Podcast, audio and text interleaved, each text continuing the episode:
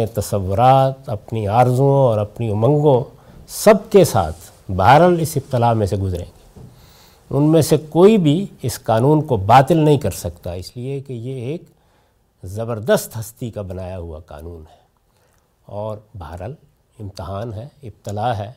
تو کیا یہ امتحان اور ابتلا ایسی ہوگی کہ اس میں اللہ تعالیٰ بس ایک طرف بیٹھ جائیں گے؟ نہیں، وہ غفور بھی ہیں۔ غلطیاں ہوں گی، کوتاہیاں ہوں گی، بخشنے والے ہیں، کرم فرمانے والے ہیں، لیکن انہوں نے دنیا بنائی بہرحال اسی اصول پر ہے۔ اس میں آگے لکھا ہے کہ اس دنیا میں رنج و راحت، غربت و عمارت، دکھ اور سکھ کی جو حالتیں انسان کو پیش آتی ہیں، رنج بھی پیش آتے ہیں، خوشی بھی ملتی ہے۔ غربت بھی ہے، عمارت بھی ہے۔ یعنی یہ دنیا کا کارخانہ ایسے ہی چل رہا ہے۔ جتنے خواب بھی مختلف زمانوں میں انسان نے دیکھے ہیں، خود ہمارے دور میں بھی اسی نوعیت کا ایک خواب دیکھا گیا۔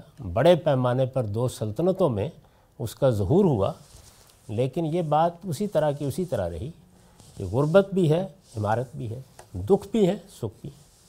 یعنی یہ ساری چیزیں جو ہیں، یہ اصل میں اس ابتلا یا اس امتحان کے مظاہر ہیں۔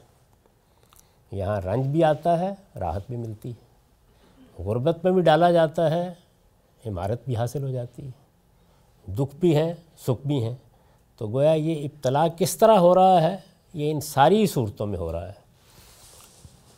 اس دنیا میں رنج و راحت، غربت و عمارت، دکھ اور سکھ کی جو حالتیں انسان کو پیش آتی ہیں، وہ اسی قانون کے تحت ہیں۔ یعنی یہ انسان کے لیے ایک بڑا مسئلہ بن گیا ہے، فلسفے کی سطح پر، تو شاید سب سے بڑا مسئلہ یہی بن گیا کہ اگر اس کائنات کے پروردگار کو خیر مطلق مانا جائے، تو آخر وہ کیسے گوارا کرتا ہے کہ اس طرح کا ظلم، اس طرح کا عدوان، اس طرح کی زیادتی، اس طرح کی غربت، اس طرح کی تکلیف اس دنیا میں ہو، بیماریاں آتی ہیں، تکلیفیں آتی ہیں۔ تو قرآن مجید نے اس کا جواب یہ دیا ہے کہ یہ ایک قانون ہے خدا کا، جس کے تحت یہ سب ہو رہا ہے۔ اور وہ قانون کون سا ہے؟ وہ قانون ابتلا ہے۔ وہ سنت ابتلا ہے۔ پرکھنا آزمانا۔ یعنی یہ چونکہ قرآن مجید نے تعبیر اختیار کی ہے جو آیت میں نے ابھی پیش کی لے یبل وکم میکم محسن و عملہ تو اس میں یہی فعل استعمال ہوا ہے۔ اس دنیا میں رنج و راحت غربت و عمارت دکھ اور سکھ کی جو حالتیں انسان کو پیش آتی ہیں وہ اسی قانون کے تحت ہیں۔ یعنی کیوں ہوتا ہے یہ سب کچھ؟ اس کائنات کا خالق اگر خیر مطلق ہے، کائنات کا نظم چلا رہا ہے، ایک ایک چیز کو دیکھ رہا ہے، ایک ایک چیز پر نگران ہے، تو وہ میرے دکھ کو کیوں نہیں دیکھتا؟ میرے رنج کو کیوں نہیں دیکھتا؟ میری غربت اور غربت کی ذلت کو کیوں نہیں دیکھتا؟ تو قرآن مجید یہ بتا رہا ہے کہ ایک قانون ہے جو یہاں کار فرما ہے، یہ ابتلا کا قانون ہے، جس کی وجہ سے صرف نظر کیا جاتا ہے، کیونکہ اس کے بغیر ابتلا کا یہ قانون روبہ عمل ہو نہیں سکتا۔ ان کے ذریعے سے، ان کے ذریعے سے یعنی رنج و راحت، غربت و عمارت، دکھ اور سکھ کے ذریعے سے اللہ تعالیٰ اپنے بندوں کو آزماتا اور ان کے کھوٹے اور کھرے میں امتیاز فرماتا ہے۔ یعنی یہ ابتلا کس لیے ہے؟ یہ ابتلا اس لیے ہے کہ جو اللہ تعالیٰ نے صلاحیت دے کے بھیجا ہے، جو میرے اندر پوٹینشل موجود ہے، بالقوہ جو کچھ میرے اندر رکھا گیا ہے، وہ میری اس دنیا میں برتنے کی صلاحیتیں بھی ہیں، وہ میرے اخلاقی وجود کے مقدمات بھی ہیں اور وہ میرے اندر حسن و جمال کا شعور بھی ہے۔ اس سب کچھ کو ظاہر ہونے کے لیے جو دنیا چاہیے وہ ابتلا کی دنیا ہے۔ یعنی چونکہ یہاں وہ چیلنج پیش آتا ہے، یہاں وہ حالات سامنے ہوتے ہیں کہ جو مجھے اس ابتلا سے پھر گزارتے ہیں۔ یہ حالات پیش نہیں آئیں گے تو جو کچھ میرے اندر موجود ہے وہ وہیں دھرا کا دھرا رہ جائے گا۔ اس کو ایک سادہ سی مثال سے سمجھ لیجیے کہ اگر کسی انسان نے یہ فیصلہ کیا کہ میں یہاں سے نکلوں گا اور میں جا کر کسی درخت کے نیچے کسی جنگل میں دھونی رواؤں گا، بیٹھا رہوں گا، تو اب اس کو نہ بیوی سے معاملہ پیش آیا، نہ بچوں سے معاملہ پیش آیا، نہ خاندان سے معاملہ پیش آیا، نہ معاشرے سے معاملہ پیش آیا، نہ معیشت کی تگ و دو میں مصروف ہونا پڑا، تو اس کے اخلاقی وجود کا امتحان ہوگا کیسے؟ یعنی اس نے دنیا چھوڑی۔ جا کے بیٹھ گیا۔ عام طور پہ کہا جاتا ہے نا کہ رہبانیت اختیار کر لی۔ تو اس طرح دیکھو اللہ تعالیٰ کو پانے کے لیے انسان نے کتنی بڑی قربانی دی۔ ذرا حال ہے کہ وہ ایک وقت کی قربانی ہے۔ یعنی ایک بار آپ نے ہاتھ اٹھایا، آپ نکل گئے۔ اصل میں آپ میدان امتحان سے نکل گئے۔ یعنی ہمارا دین اس معاملے کو اس زاویے سے دیکھتا ہے۔ جو اللہ کا برپا کردہ امتحان ہے، وہ اس کے بغیر ہو نہیں سکتا۔ وہ ایسے ہی ہونا ہے۔ کہ یہاں یہ ساری حالتیں پیش آئیں گی اور یہ حالتیں پیش کب آتی ہیں؟ جب آپ دنیا کو برتنے کا فیصلہ کرتے ہیں۔ اگر دنیا کو آپ نے برتنے کا فیصلہ نہیں کیا تو ان میں سے کوئی حالت بھی پیش نہیں آئے گی۔ وہ کسی کو مال و دولت اور عز و جاہ سے نوازتا ہے تو اس کے شکر کا امتحان کرتا ہے۔ اور کسی کو فقر و مسکنت میں مبتلا کرتا ہے تو اس کے صبر کا امتحان کرتا ہے۔ یعنی امتحان کے جو پہلو ہیں وہ پھر دو لفظوں میں سمو دیے گئے ہیں۔ اور وہ کیا ہیں؟ صبر اور شکر۔ یعنی اگر آپ دین کے پورے فلسفے کو بیان کرنا چاہیں تو وہ دو اصطلاحات میں بیان ہو جاتا ہے کہ ہم ہر وقت اس ابتلاع کے قانون کے تحت یا صبر کی آزمائش سے دوچار ہوتے ہیں یا شکر کی آزمائش سے دوچار ہوتے ہیں۔ معمولی سے معمولی نعمت بھی جب ملتی ہے، آپ اٹھ کے صبح نہانے کے لیے گرم پانی ہی کا نل کھولتے ہیں۔ تو اصل میں آپ سے شکر کا امتحان برپا کر دیا جاتا ہے۔ وہ آپ کی ذات سے متعلق ہو جاتا ہے۔ اب آپ کے اندر کیا جذبات پیدا ہوتے ہیں؟ آپ کی زبان پر کیا کلمات آتے ہیں؟ اسی وجہ سے اگر آپ رسالت با آپ صلی اللہ علیہ وسلم کی زندگی کا مطالعہ کریں، تو اس میں آپ کو یہ چیز نہیں ملتی کہ آپ کہیں بیٹھے ہوئے ہیں اور آج سو تسبیح پڑھنی ہے اور آج اتنی دفعہ اللہ کا ذکر کرنا ہے۔ اس میں ذکر، یاد، یہ در حقیقت زندگی کا احاطہ کرتی ہے۔ یعنی حضور کی زندگی کا اگر آپ ایک نظر جائزہ لیں تو آپ کو معلوم ہے کہ اٹھتے وقت یہ، بیٹھتے وقت یہ، جوتا پہنتے وقت یہ، کھانا کھاتے وقت یہ، رفع حاجت کے لیے جاتے وقت یعنی اس میں جو صورتیں بھی پیش آ رہی ہیں، دعا کا موقع ہے تو دعا ہو رہی ہے، صبر کا موقع ہے تو اس کے کلمات زبان پر طاری ہو گئے ہیں، شکر کا موقع ہے تو اس کا اظہار ہو رہا ہے، اللہ کی طرف رجوع کے مواقع پیدا ہو گئے ہیں تو وہ صورتحال ہے۔ یہ عام طور پر لوگ دیکھتے ہیں کہ قرآن مجید میں یہ لکھا ہوا ہے کہ یہاں یہاں سجدہ کرنا ہے۔ میں نے میزان میں بتایا ہے اس کو بحث کر کے کہ یہ اصل میں قرآن مجید کے ساتھ رسالت با آپ صلی اللہ علیہ وسلم کے زندہ تعلق کا اظہار ہے، جس کا ایک جزو ہمارے یہاں منتقل کر دیا گیا ہے۔ وہ تعلق کیا تھا؟ کہ جب رسول اللہ صلی اللہ علیہ وسلم قرآن پڑھتے تھے تو قرآن مجید کے ساتھ ایک زندہ مکالمہ ہو رہا ہوتا تھا۔ یعنی اگر رحمت کا مضمون آ گیا ہے تو آپ اللہ کا شکر ادا کرتے، اللہ کی حمد کرتے، اللہ کی تسبیح کرتے۔ اگر کوئی عذاب کا موقع آ گیا ہے تو اللہ سے پناہ مانگتے اور اسی طرح اگر کوئی ایسا موقع ہے کہ جس میں بندے سے یہی ہونا چاہیے تقاضا کہ وہ اپنا سر اپنے پروردگار کی بارگاہ میں جھکا دے تو آپ سجدہ ریز ہو جاتے تھے۔ تو وہ اصل میں ایک پورا کا پورا عمل ہے جو قرآن کے تعلق سے رسالت میں آپ صلی اللہ علیہ وسلم کی زندگی میں ظہور پذیر ہوتا تھا۔ جس کا ایک حصہ ہے جو ہمارے ہاں فک کے اندر آ گیا ہے۔ ورنہ تو یہ ہونا چاہیے کہ قرآن مجید کو آپ ایسے پڑھیں کہ وہ ایک زندہ کتاب کے طور پر پڑھا جا رہا ہے اور بندہ اپنے پروردگار کی کتاب کے بارے میں اپنا رسپانس دے رہا ہے۔ یعنی وہ چیز جو کہی جا رہی ہے، اس کو وہ کیسے لیتا ہے، کیسے دیکھتا ہے۔ اللہ کلام کر رہا ہے تو بندہ جواب دیتا ہے۔ یہ جو بات کہی گئی ہے کہ غربت ہمارا دکھ اور سکھ اور عزت اور مال، یہ جب ملتا ہے تو یا شکر ہے یا فقر ملتا ہے تو یا امتحان ہے۔ تو دنیا کے اندر تو انسان کو جو نعمت ملتی ہے وہ عالم اسباب کے تحت اس کی محنت سے ملتی ہے۔ میں محنت کروں گا تو مجھے ملے گی۔ اور میرے اوپر اگر کوئی مصیبت آتی ہے، میں نے حفظان صحت کا خیال نہیں رکھا تو میں، اس پہ بھی بیماری آ جائے گی۔ اور قرآن دوسری طرف یہ کہتا ہے کہ تمہارے ہاتھ کی کمائی ہے جو نقصان تمہیں ہوتا ہے تو تمہاری طرف سے ہی ہوتا ہے۔ تو اگر تو طوفان یا سیلاب آئے تو تو اطلاع نظر آتی ہے، خدا کر یہ باقی کام تو غربت، مسکنت سب میں کر رہا ہوتا ہوں۔ تو اس میں ابتلا کہاں سے؟ اس میں تو اوپن میدان ہے جو محنت کرتا ہے، اس کو سلا ملتا ہے۔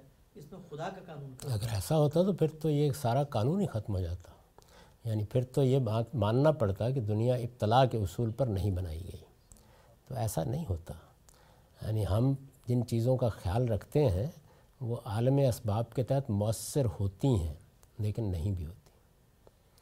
اپنی طرف سے پوری جد و جہد کرتا ہے ایک آدمی، دکان کھولتا ہے، نکلتا ہے، صبح سویرے اٹھتا ہے، محنت کرتا ہے، لیکن برابر نہیں ہوتا۔ تو اس دنیا کے اندر اگر یہ قانون ہوتا کہ جس طریقے سے پانی اپنی سطح ہموار رکھتا ہے، یا جس طرح سے آپ دو حصوں میں آکسیجن اور ہائیڈروجن کو ملائیں تو پانی بن جاتا ہے، اخلاقی اصول بھی، انسان کی تغدو بھی ویسے ہی نتیجہ خیز ہوتی، ہو رہی ہوتی ہے عام حالات میں، لیکن اگر وہ یقینی طور پر ہوتی تو پھر تو یہ ابتلا تھی ہی نہیں۔ تو یہ ابتلا اس طرح ہے کہ اللہ تعالیٰ نے ایک عالم اسباب بنا دیا ہے، اس میں کچھ قوانین دوسرے بھی کام کر رہے ہیں۔ ان کے تحت نتائج نکل بھی رہے ہیں، لیکن وہ نتائج لازمی نہیں۔ یعنی یوں نہیں ہے کہ اگر ایک غریب آدمی کہیں پڑا ہوا ہے، وہ فیصلہ کرے کہ میں آج محنت کروں گا تو اس کے لازمی نتیجے کے طور پر یہ مقدار ہے محنت کی۔ جیسے ہی میں نے وہ مقدار محنت کی فراہم کر دی، تو اس کے نتیجے میں میں فلاں بڑے آدمی کی طرح امیر ہو جاؤں گا۔ ایسا نہیں ہے۔ یعنی آپ کی محنت کے نتائج کہیں نکل آتے ہیں، کہیں نہیں نکلتے۔ کہیں وہ نتائج غیر معمولی نکل آتے ہیں اور کہیں بہت معمولی نکلتے ہیں۔ یعنی ان کے حدود معین ہیں، وہ کسی قاعدے پر نہیں نکل رہے۔ اسی سے یہ ابتلا بن گئی ہے۔ اور چونکہ اس میں بے شمار چیزیں ایسی ہیں کہ جو ہماری پہنچ سے بھی باہر ہو جاتی ہیں یعنی حالات کیا ملے ہیں، اسباب کیا میسر آئے ہیں، ماحول کیا ملا ہے، پیدا کہاں ہوئے ہیں، یہ تمام چیزیں جو ہیں مل کے ہماری زندگی کی تخلیق کرتی ہیں۔ یہ مجردات میں نہیں ہے۔ جو بات آپ نے فرمائی، اس کی روح سے تو اصل میں یہ لازم تھا کہ پھر ہر ہر آدمی ایک ہی جگہ سے ابتدا کرتا، ایک ہی طرح کی اس کو صلاحیتیں دی جاتی، ایک ہی طرح کا قانون فرما ہوتا، کار فرما ہوتا، ایک ہی طرح کے نتائج نکلتے۔ تو یہ ٹھیک ہے کہ نتائج نکلتے ہیں، یہاں برے بھی، اچھے بھی، دونوں طرح کے، اور اس میں ہمارا کردار ہوتا ہے، لیکن وہ اس کے لازمی نتیجے کے طور پر دو اور جو چار کی طرح مترتب نہیں ہوتے۔ تو یہی چیز اصل میں پھر صبر اور شکر کا موقع پیدا کرتی۔ ہے اس میں بھی جو ریاستیں دنیا میں سب اہتمام کر رہی ہیں سب کو مساوی طور پہ ابتدا دی جائے، تعلیمی نظام ایک ہو، غریب امیر کا بچہ ہے کو ایک اپرچونیٹی ملے، تو وہاں پر تو وہ ابتدائی بات ایسی نہیں ہوتی، وہ تو سب برابری سے شروع کر رہے ہیں۔ نہیں، دیکھیے، کچھ چیزیں ہیں جو برابری کی سطح پر فراہم کی جاتی ہیں۔ یعنی زندگی صرف چند چیزوں کا نام نہیں ہے نا، کچھ چیزیں ہیں جو برابری کی سطح پر فراہم کی جاتی ہیں۔ ریاستوں کا یہ اہتمام، اگر ایک دائرے میں امتحان کو ختم کرتا ہے تو کسی دوسرے دائرے میں وہ امتحان شروع ہو جاتا ہے۔ یعنی آپ یہ دیکھیے کہ جن ریاستوں کے اندر یہ اہتمام کیا گیا ہے کہ وہاں پر ہسپتال صرف حکومتی کے ہوں گے، وہاں بعض اوقات آپ لائن میں لگے ہوتے ہیں، جگہ نہیں ملتی۔ تو اس لیے انسان کے بس میں جو کچھ ہے وہی کرتا ہے۔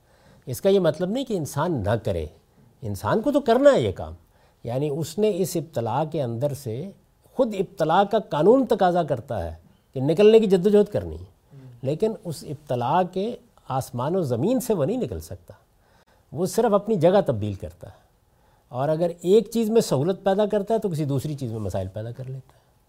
تو یہ دنیا اس اصول کے اوپر بنی ہے۔ میرا بھی سوال ہے۔ یہ قانون جو ہے، ہمارے جو ایتھیس دوست ہوتے ہیں، تو ان کے ساتھ جب ڈسکشنز ہوتی ہیں، تو اس میں بڑا زیر بحث ایکچولی بڑا بنیادی طور پہ زیر بحث آتا ہے کہ ان کی آرگیومنٹ یہ ہوتی ہے کہ چلیں ٹھیک ہے، اگر مان لیا کہ انسان کا امتحان ہو رہا ہے، تو انسان ذی شعور انسان ہے تو اس کا امتحان ہو رہا ہے، مگر جو بچہ ہے، چھوٹا دو سال کا بچہ ہے، اس کا کیسے امتحان، اس کو کینسر ہو گیا، اس کا کیا امتحان ہے اس کے اندر؟ تو ان کو جب یہ بتایا جاتا ہے کہ جی ہو سکتا ہے کہ اس کے اندر ان کے والدین کا امتحان ہو رہا ہو، تو پھر وہ یہ آرگیومنٹ پیش کرتے ہیں کہ اچھا اگر وہ بچہ جو ہے، اس کے والدین فوت ہو چکے ہیں، یتیم بچہ ہے، تو اس کا کیسے امتحان ہو رہا ہے؟ مطلب یہ بات جو ہے، یہ بڑی عجیب بات ہے۔ یعنی بچہ ہماری آغوش میں دیا جاتا ہے ہمارے ساتھ اس کے غیر معمولی جذبات وابستہ ہوتے ہیں۔ ہم تو اس کے لیے جینے اور مرنے کے لیے تیار ہوتے ہیں۔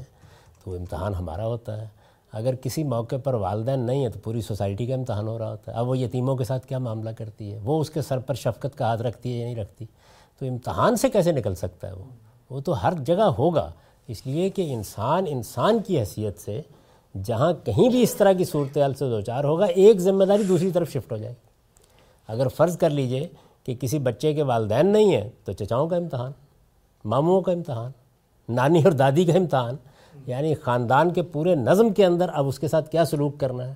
وہ تو زیادہ شدید ہو جاتے ہیں۔ یعنی ایک امتحان وہ تھا جو باپ کی حیثیت سے یا ماں کی حیثیت سے ہو رہا تھا، تو میرے اندر بڑے غیر معمولی جذبات بھی اللہ تعالیٰ نے رکھے تھے۔ ایک امتحان ہوا یا کسی دوسرے کے بچے کو اب مجھے پرورش کرنا ہوتا۔ ہے تو یہ بڑا ہماگیر امتحان ہے۔ اس طرح کے لوگوں کو توجہ دلانی چاہیے کہ جس طرح اس خالق کائنات کی کائنات کے بارے میں وہ یہ کہتا ہے کہ کیا اس کے ریاضیاتی نظم میں کوئی خلل دیکھتے ہو؟ اس طرح جب اس نے ہمیں ابتلا کے قانون پر بنایا ہے تو اس کے بارے میں بھی یہ کہا جا سکتا ہے کہ اس میں کوئی خلل دیکھتے ہو۔ آزمائش کو ذرا اٹھا کے دکھاؤ کسی زاویے سے۔ وہ ایک سے دوسری جگہ منتقل ہوتی رہتی ہے، لیکن وہ احاطہ کی ہوئے پوری طرح۔ حل ترا من فطور۔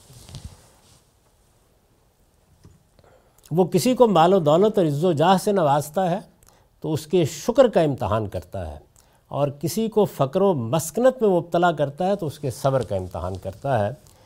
اس کے بعد سورہ انبیاء کی آیت ہے۔ سورہ انبیاء کی پینتیس نمبر آیت، یہ اکیسویں سورہ ہے۔ وہ نبلو کم بشر والخیر فتنتاً و علینا ترجعون۔ اور یہ اپنی حیثیت پر اترائے نہیں۔ ہم اچھے اور برے حالات سے تم لوگوں کو آزما رہے ہیں۔ پرکھنے کے لیے اور ایک دن تم سب ہماری طرف لوٹائے جاؤ گے۔ یعنی یہاں پر جو لفظ استعمال کیا، وہ فتنہ کا لفظ استعمال کیا۔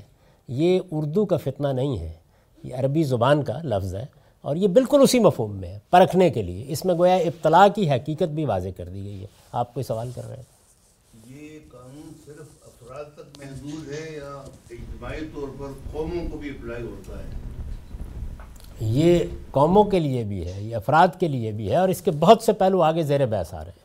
اس کو آپ پورا سن لیجیے۔ و نبلو کم بشر والخیر فتنتاً و علینا ترجعون۔ اور یہ اپنی حیثیت پر اترائیں نہیں، یہ مخاطبین کو کہا ہے۔ یعنی ایاز قدر خود بشناس۔ آپ سمجھ رہے ہیں کہ آپ پاس دولت ہے، مال ہے، آپ مکے کے سردار ہیں، آپ کی بڑی غیر معمولی حیثیت ہے۔ اس پر مت اتراؤ۔ ہم اچھے اور برے حالات سے تم لوگوں کو آزما رہے ہیں۔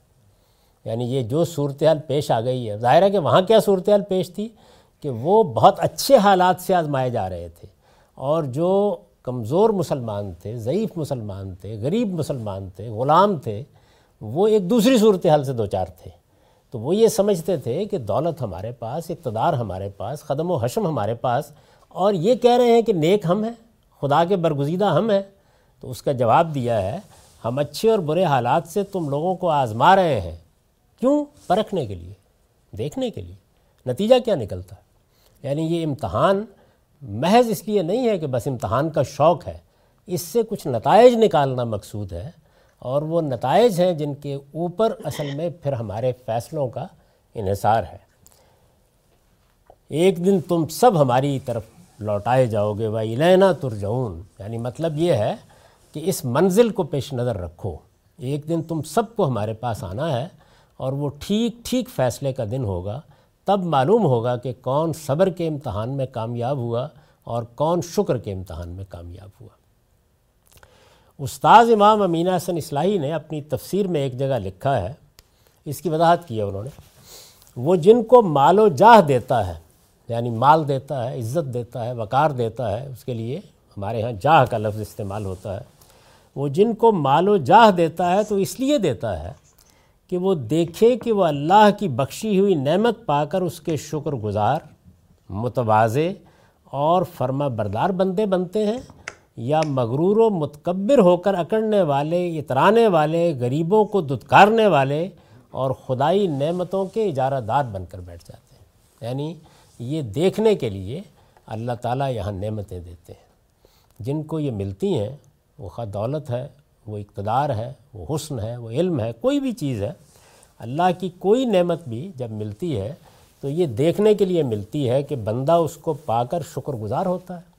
یعنی نعمتوں کی جو آخری حد ہے، جس کا محض خیال کیا جا سکتا ہے، قرآن مجید نے سیدنا داؤد اور سیدنا سلیمان کے بارے میں اس کی تصویر کھینچی ہے۔ یعنی بادشاہی۔ اللہ کی وہ عنایتیں کہ جو بادشاہوں کے تصور میں بھی نہیں آتی۔ وہ مخلوقات دست بستہ کھڑی ہیں جن پر تصرف کا انسان سوچ بھی نہیں سکتا۔ اس سب کچھ کے باوصف بندے کی زبان پر کیا ہے؟ تو ایک طرف یہ ہے اور دوسری طرف حضرت ایوب ہے۔ یعنی وہ کون سی تکلیف ہے، وہ کون سی نقبت ہے، وہ کون سی دکھ کی صورتحال ہے کہ جس سے وہ دو چار نہیں ہوئے۔ تو یہ دونوں کو بیان کیا ہے کہ ہمارے پیغمبروں کے ساتھ یہ معاملہ ہوا۔ تو ایک بندے نے صبر کے مواقع پر کیا رویہ اختیار کیا اور دوسرے نے شکر کے مواقع پر کیا رویہ اختیار کیا۔ وہ جن کو مال و جاہ دیتا ہے۔ ایک سوال جو ذہن میں آ رہا ہے وہ یہ کہ ابتلا کے قانون کا شعور انسان میں کیا اخلاقی احساس کی طرح موجود ہے کہ جب وہ کسی ابتلا میں موجود ہوتا ہے تو اس کو اس بات کا شعور بھی ہوتا ہے کہ وہ سب ابتلا میں نہیں، دیکھیے ابتلا میں ہے، اس کا شعور اس کو ہو جائے، یہ کوئی جبلی چیز نہیں ہے۔ یہ تو اللہ کا دیا ہوا علم ہے، پیغمبروں کے ذریعے سے دیا گیا ہے۔ یہ بات کہ خدا مجھے آزما رہا ہے یا خدا نے آزمائش کا یا ابتلاع کا کوئی قانون جاری کیا ہے، اس کو تو انسان اپنی عقل سے یا اپنے باطن کے تجربے سے دریافت نہیں کر سکتا۔ یہ تو اللہ نے پیغمبروں کے ذریعے ہی سے واضح کیا۔ اسی وجہ سے فلسفے کی اور مذہب کی سب سے بڑی بحث یہی۔ یعنی آج اس دنیا کے اندر عدل انصاف کا دور دورہ ہو جائے اور اللہ تعالیٰ ہر آدمی کو پکڑنے لگ جائے جو اپنے آپ کو انحراف کے راستے پر ڈالے، تو بحث ہی ختم ہو جائے ساری کی ساری۔ یہ اصل میں ساری بحث پہلے ہی یہاں سے ہوتی ہے۔ تو اس وجہ سے یہ کوئی انسان کے باطن کا فیصلہ نہیں، البتہ جب اللہ نے بتایا کہ میں کس قانون پر اس دنیا کو چلا رہا ہوں، تب انسانی عقل اس کو سمجھ لیتی ہے۔ یعنی اب معلوم ہو جاتا ہے کہ یہ بات ٹھیک ہے۔ باقی رہ گئی یہ بات کہ میں اس وقت ابتلا ابتلا میں تو آپ ہر وقت ہیں۔ یعنی ابتلا کسی وقت ہٹتی نہیں ہے۔ ہر وقت ہے۔ میں نے تو عرض کیا نا کہ آپ صبح اٹھتے ہیں، آپ سانس لیتے ہیں، آپ اپنے جسم کو دیکھتے ہیں، بیماری سے آپ شفا پاتے ہیں، آپ تندرستی کے ساتھ معاملات کر رہے تھے۔ یا شکر، کا امتحان ہو رہا ہے، صبر کا امتحان ہو رہا ہے۔ تو اس وجہ سے ابتلا سے تو آپ نکل ہی نہیں سکتے۔ ہاں دیکھنے کی یا اندر سے سوچنے کی بات یہ ہوتی ہے کہ کہیں میرے کسی جرم کی سزا تو نہیں مل رہی۔ وہ چیز ہے جس پر غور کرنا چاہیے۔ ابتلا پر غور کرنے کی ضرورت نہیں ہے وہ تو چل رہی ہے۔ ہر وقت ہے اس میں تو بحث ہی نہیں ہے کوئی طرح سے۔ سزا مل رہی ہے تو کیا دنیا میں جو انسان خطائیں کرتا ہے اس کی سزا ڈیو ججمنٹ سے پہلے بھی دی جاتی کبھی کبھی۔ اس لیے کہ اس دنیا کے اندر بھی جزا و سزا کا کچھ نمونہ دکھایا جاتا ہے تاکہ اس آخری جزا و سزا کے بارے میں انسان متبع رہے۔ تو دنیا کے اندر جیسے کہ ابھی ایک سوال ہوا تھا، جزا بھی مل رہی ہوتی ہے یعنی ہم ایک صحیح رویہ اختیار کرتے ہیں، ہم اچھا کام کرتے ہیں، ہم کسی کے ساتھ حسن سلوک کرتے ہیں، ہم کسی کا حق ادا کرتے ہیں، تو اس کے کچھ اچھے نتائج بھی نکل رہے ہوتے ہیں۔ تو جزا و سزا حتمی نہیں ہے، قطعی نہیں ہے۔ لیکن یہ کہ ایک جز میں مل رہی ہوتی ہے جزا بھی اور سزا بھی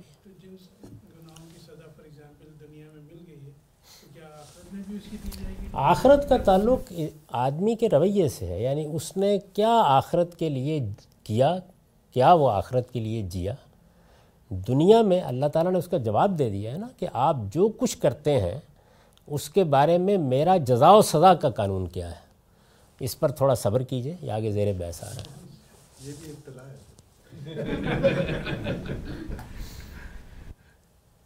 وہ جن کو مال و جاہ دیتا ہے، تو اس لیے دیتا ہے کہ وہ دیکھے کہ وہ اللہ کی بخشی ہوئی نعمت پا کر اس کے شکر گزار، متوازے یعنی جھکنے والے، اپنے، اپنی بندگی کا احساس رکھنے والے۔ اور فرما بردار بندے بنتے ہیں یا مغرور و متکبر ہو کر اکڑنے والے، اترانے والے، غریبوں کو دتکارنے والے اور خدائی نعمتوں کے اجارہ دار بن کر بیٹھ جاتے ہیں۔ یہ وہ دیکھتا ہے کہ کیا بنتے ہیں۔ اسی طرح جن کو غربت دیتا ہے، تو یہ دیکھنے کے لیے دیتا ہے کہ وہ اپنی غربت پر صابر، حاصل نعمتوں اور اپنی نانے جمی پر کاتے، کانے۔ نانے جمی یعنی جو کی روٹی، یہی ملی ہے ایک غریب آدمی کو، کچھ بھی نہیں ہے۔ وہ اپنی غربت پر صابر، صبر کرنے والے ہیں، حاصل نعمتوں اور اپنی نانے جمی پر کانے یعنی کنایت کیے ہوئے، ٹھیک ہے، اللہ کا کرم ہے۔ مل گئی مجھ کو۔ یہ بھی بہت ہے میرے لیے۔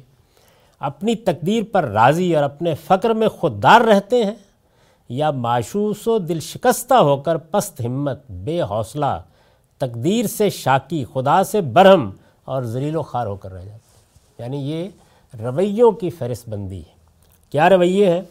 ایک رویہ یہ ہے کہ آدمی کو مال ملا ہے، عزت ملی ہے، وقار ملا ہے، یہ دیکھنے کے لیے ملا ہے اس سے شکر گزاری ظہور پذیر ہو رہی ہے، توازو سامنے آ رہی ہے۔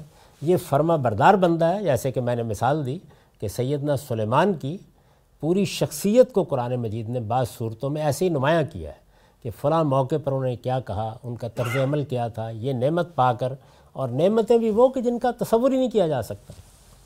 اور دوسری جانب وہی کہ مغرور ہے، متکبر ہے، اکڑنے والا ہے، غریب آتے ہیں تو ان کی تحقیر کرتا ہے ان کو کوئی حیثیت نہیں دیتا۔ اور دوسری جانب اگر غربت ہے یعنی ایک تو یہ ہے نا کہ مال و جاہ دے کر آزمایا ان پہلوؤں سے۔ غربت ہے تو اب یہ ہے کہ کیا اس غربت پر صبر کیے ہوئے صبر کا مطلب یہ نہیں ہے کہ غربت کو دور کرنے کی تدبیر نہیں کر رہا۔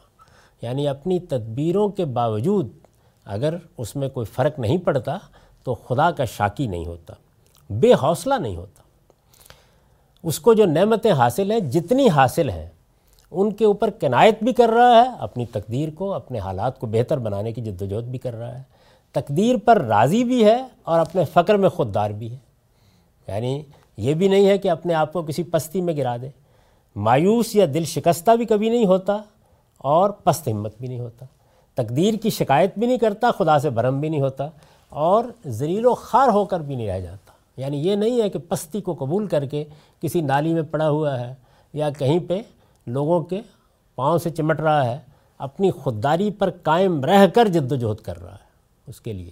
تو غربت میں بھی کچھ رویے ہیں جو اللہ تعالیٰ چاہتے ہیں کہ دیکھیں کہ میں نے اس کو اگر وہ تصویر کھینچی ہے نا جب صحابہ کرام نے ہجرت کی ہے، تو رسالت میں آپ صلی اللہ علیہ وسلم نے مدینہ میں ان کی کفالت کا یہ طریقہ اختیار کیا کہ مواخات کا ایک اصول قائم کر دیا یعنی ایک انصاری اور ایک مہاجر کو اکٹھا کر دیا۔ تاکہ جب تک لوگ اپنے پاؤں پر کھڑے نہیں ہو جاتے، اس وقت تک ان کے لیے کھانے، پینے، رہنے، بسنے کا کچھ سامان ہو سکے۔ جن لوگوں کے لیے کوئی سامان نہیں ہو سکا، تو جیسے آپ مہاجر کیمپ لگا دیتے ہیں، تو اس طرح سے مسجد میں ایک چبوترا، جس کو اصحاب صفہ کا چبوترا کہا جاتا ہے یعنی یہ وہ مہاجرین ہیں جن کے لیے کوئی صورت نہیں بن سکی کہ ان کو کس کے ساتھ۔ لوگوں نے معلوم نہیں اس میں سے کیا کیا مضامین پیدا کر لیے ہیں۔ درا حال ہے کہ وہ مہاجرین کا ایک کیمپ ہے جو مسجد میں لگا دیا گیا اور خود رسالت میں آپ صلی اللہ علیہ وسلم اس کی نگرانی بھی کر رہے ہیں اور جو کچھ آتا ہے وہ ان کی خدمت میں پیش بھی کر دیا جاتا ہے۔ تو اس موقع کے اوپر اللہ تعالیٰ نے ان کی تصویر کھینچی ہے۔ للفقراء الذین و فی سبیل اللہ یعنی یہ اصل میں وہ محتاج لوگ ہیں کہ جو اللہ کی راہ میں اس محتاجی میں مبتلا ہو گئے۔ یعنی اگر وہ ہجرت نہ کرتے تو اپنے اپنے علاقوں میں تھے، کھا رہے تھے، کما رہے تھے، جو بھی ان کے حالات ہیں، ان میں زندگی بسر کر رہے تھے یہاں آ کے ان کو یہ صورت پیش آ گئی ہے۔ لیکن لا یسل ناسا الحافہ، لوگوں سے لپٹ لپٹ کر وہ مانگتے نہیں ہیں۔ تو لوگوں کو توجہ دلائی ہے کہ ان کی عزت، ان کی خودداری اور ان کے وقار کا لحاظ رکھتے ہوئے ان کی خدمت کرو۔ یہ وہی واقعات ہیں جس میں دودھ کا ایک پیالہ آ گیا یا رسالت میں صلی اللہ علیہ وسلم نے اپنی بیٹی سے بھی کہہ دیا کہ میں پہلے ان کی خبر گیری کروں یا تمہارے لیے بندوبست کروں۔ تو اور یہ جو حضور کی اپنی زندگی کے اندر بہت زیادہ اس زمانے میں آپ کو غربت محسوس ہوتی ہے، وہ غربت بھی اصل میں اس وجہ سے ہے کہ جو آتا ہے وہ آپ دے دیتے ہیں اور گھر میں اگر چولہا بھی نہیں جلتا تو اس بات کو بھی گوارا کرتے ہیں۔ وہ کسی اور وقت کی بحث ہے کہ یہ بتایا جائے کہ یہ نوعیت کیا ہوئی تھی یعنی وہ کیا ذمہ داری ہے اور اس میں رسالت میں آپ صلی اللہ علیہ وسلم نے کیا نمونہ پیش کیا کہ ایک جو سربراہ مملکت ہے یا جو ذمہ دار ہے یا لیڈر اور رہنما ہے اس سے کیا کریکٹر مطلوب ہے اپنے ساتھیوں کے بارے میں؟ یعنی وہ اگر اس وقت اس صورتحال سے دو چار ہیں، تو آپ مہاجر کیمپ کے اندر پڑے ہوئے لوگوں کی سطح پر اپنے زندگی کے معاملات کو لے آئے۔ بلکہ وہ مقدم ہو گئے ہیں اور آپ نے اپنے معاملات کو مؤخر کر دیا۔ تو وہ خود ایک اپنی جگہ بڑی بات ہے، لیکن اس وقت وہ زیر بحث نہیں۔ تو یہاں یہ بتایا گیا کہ ایک غریب کو اصل میں کیا امتحان درپیش ہوتا ہے، یہ کہ وہ صبر کرتا ہے یا نہیں۔ جو نعمتیں حاصل ہیں اور جو کچھ بھی اس کو جو کی روٹی بھی ملی ہوئی ہے، اس کے اوپر اس کی کنایت ہے یا نہیں؟ یعنی جد و جہد کر رہا ہے، لیکن اس کے ساتھ وہ تقدیر کا شاکی ہو کر نہیں بیٹھ گیا، اس پر راضی ہے اور فقر میں خوددار ہے۔ مایوسی اور دل شکستگی پیدا نہیں ہوئی، پست ہمتی پیدا نہیں ہوئی، خدا سے برہمی پیدا نہیں ہوئی، کوئی ذلت گوارا کرنے کے لیے تیار نہیں۔ یہ سارے جو پہلو ہیں یہ اصل میں غربا کے سامنے رکھنے کے ہیں۔ جیسے اوپر جو بیان ہوئے، وہ عمرا کے سامنے رکھنے کے ہیں کہ ایک آدمی کے پاس اگر دولت ہے تو اس سے کیا تقاضا ہے؟ اور ایک آدمی کو اگر غربت کے ابتلا میں مبتلا کر دیا گیا ہے تو اس سے کیا تقاضا ہے؟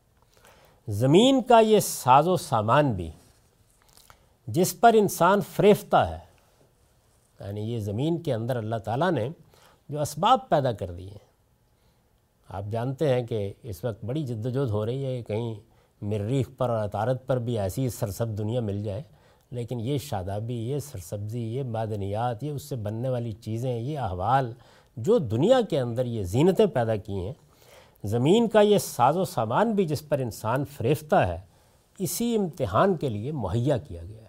یعنی جب امتحان برپا کیا ہے تو آپ کے لیے یہ ایک جھونپڑی بھی ہو سکتی تھی، اس میں بیٹھے ہوئے ہوتا رہتا۔ نہیں، اس میں بے پناہ کشش پیدا کر دی گئی ہے۔ اس میں بے پناہ اسباب پیدا کر دیے گئے ہیں۔ اس میں مال و دولت کے بھی ظہور کے مواقع ایسے ہیں کہ انسان حیران رہ جاتا ہے اور غربت کے ظہور کی بھی ایسی ایسی داستانیں ہیں کہ آدمی کے رونگٹے کھڑے ہو جاتے ہیں۔ زمین کا یہ ساز و سامان بھی جس پر انسان فریفتہ ہے، اسی امتحان کے لیے مہیا کیا گیا ہے۔ یہ سامان عیش نہیں، بلکہ وسیلہ امتحان ہے۔ اور اس میں بھی آپ دیکھیں کہ ہر ہر جگہ یہ چیز موجود ہے۔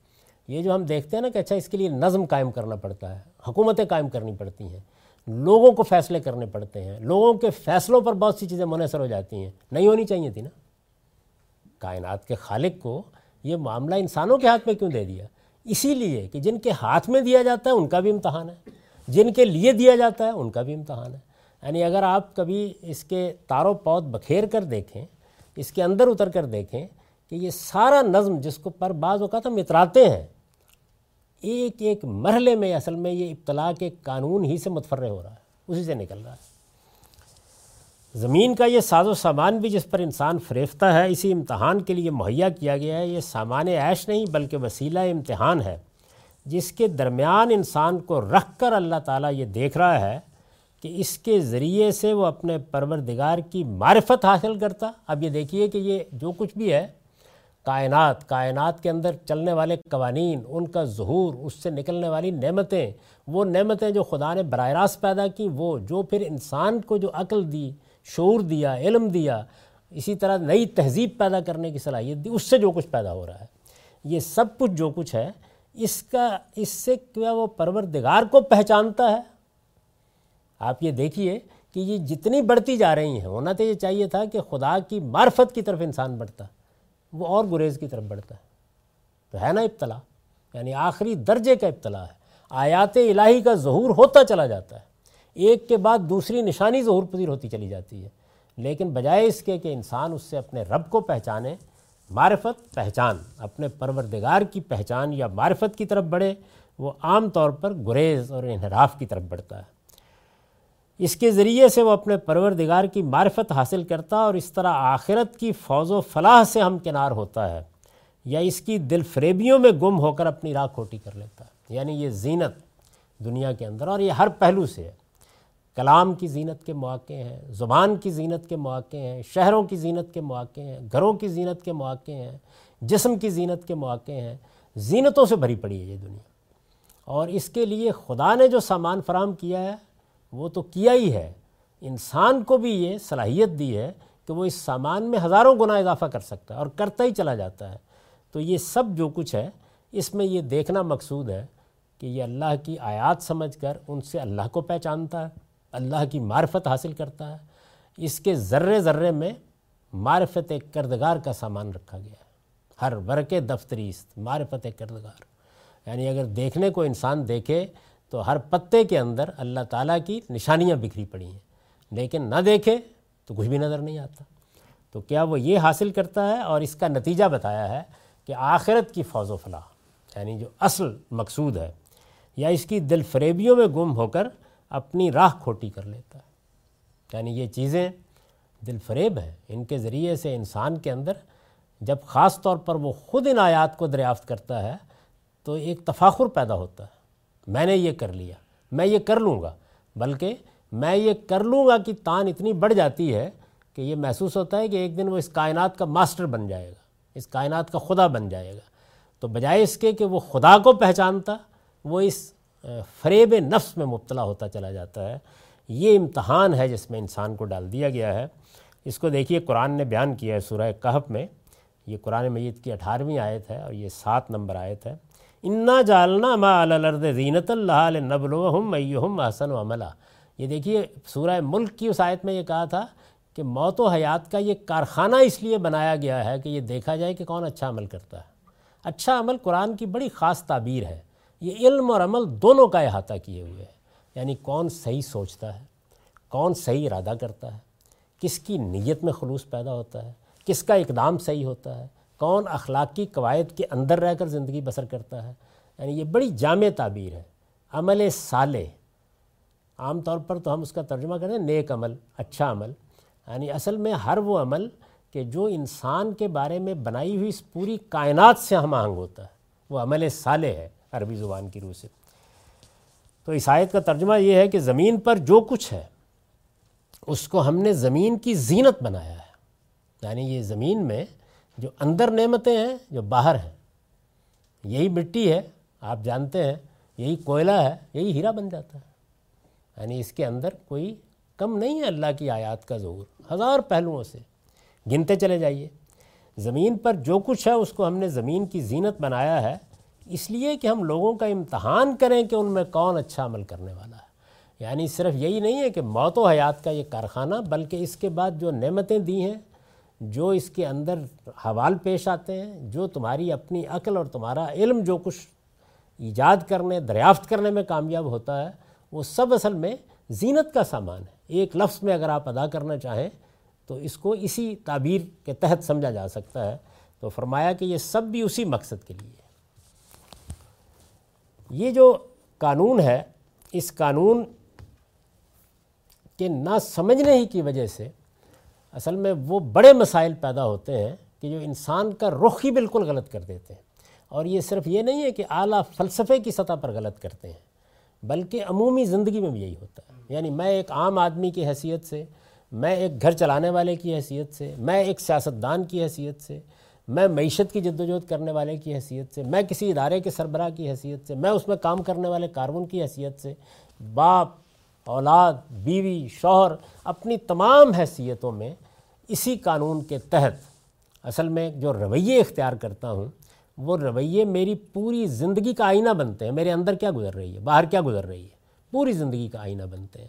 اور بالکل اسی طرح یہی مسئلہ فلسفے کی سطح پر بھی بڑے مسائل میں مبتلا کر دیتا ہے انسان کو۔ تو ابھی یہ بحث جاری ہے۔ اقول و قولی حاضہ وسطر اللہ علی ولکم ولسائل مسلم اب دس منٹ کا وقت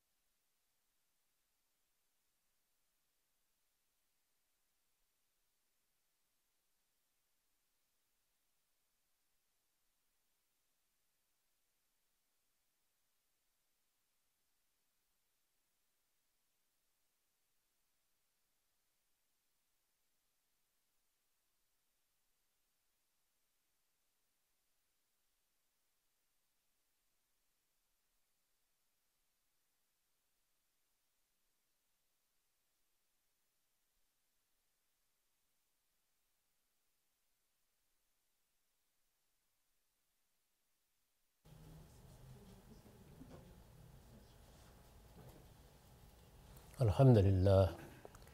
الحمد للہ رب العالمین۔ والصلاة والسلام علی محمد الامین۔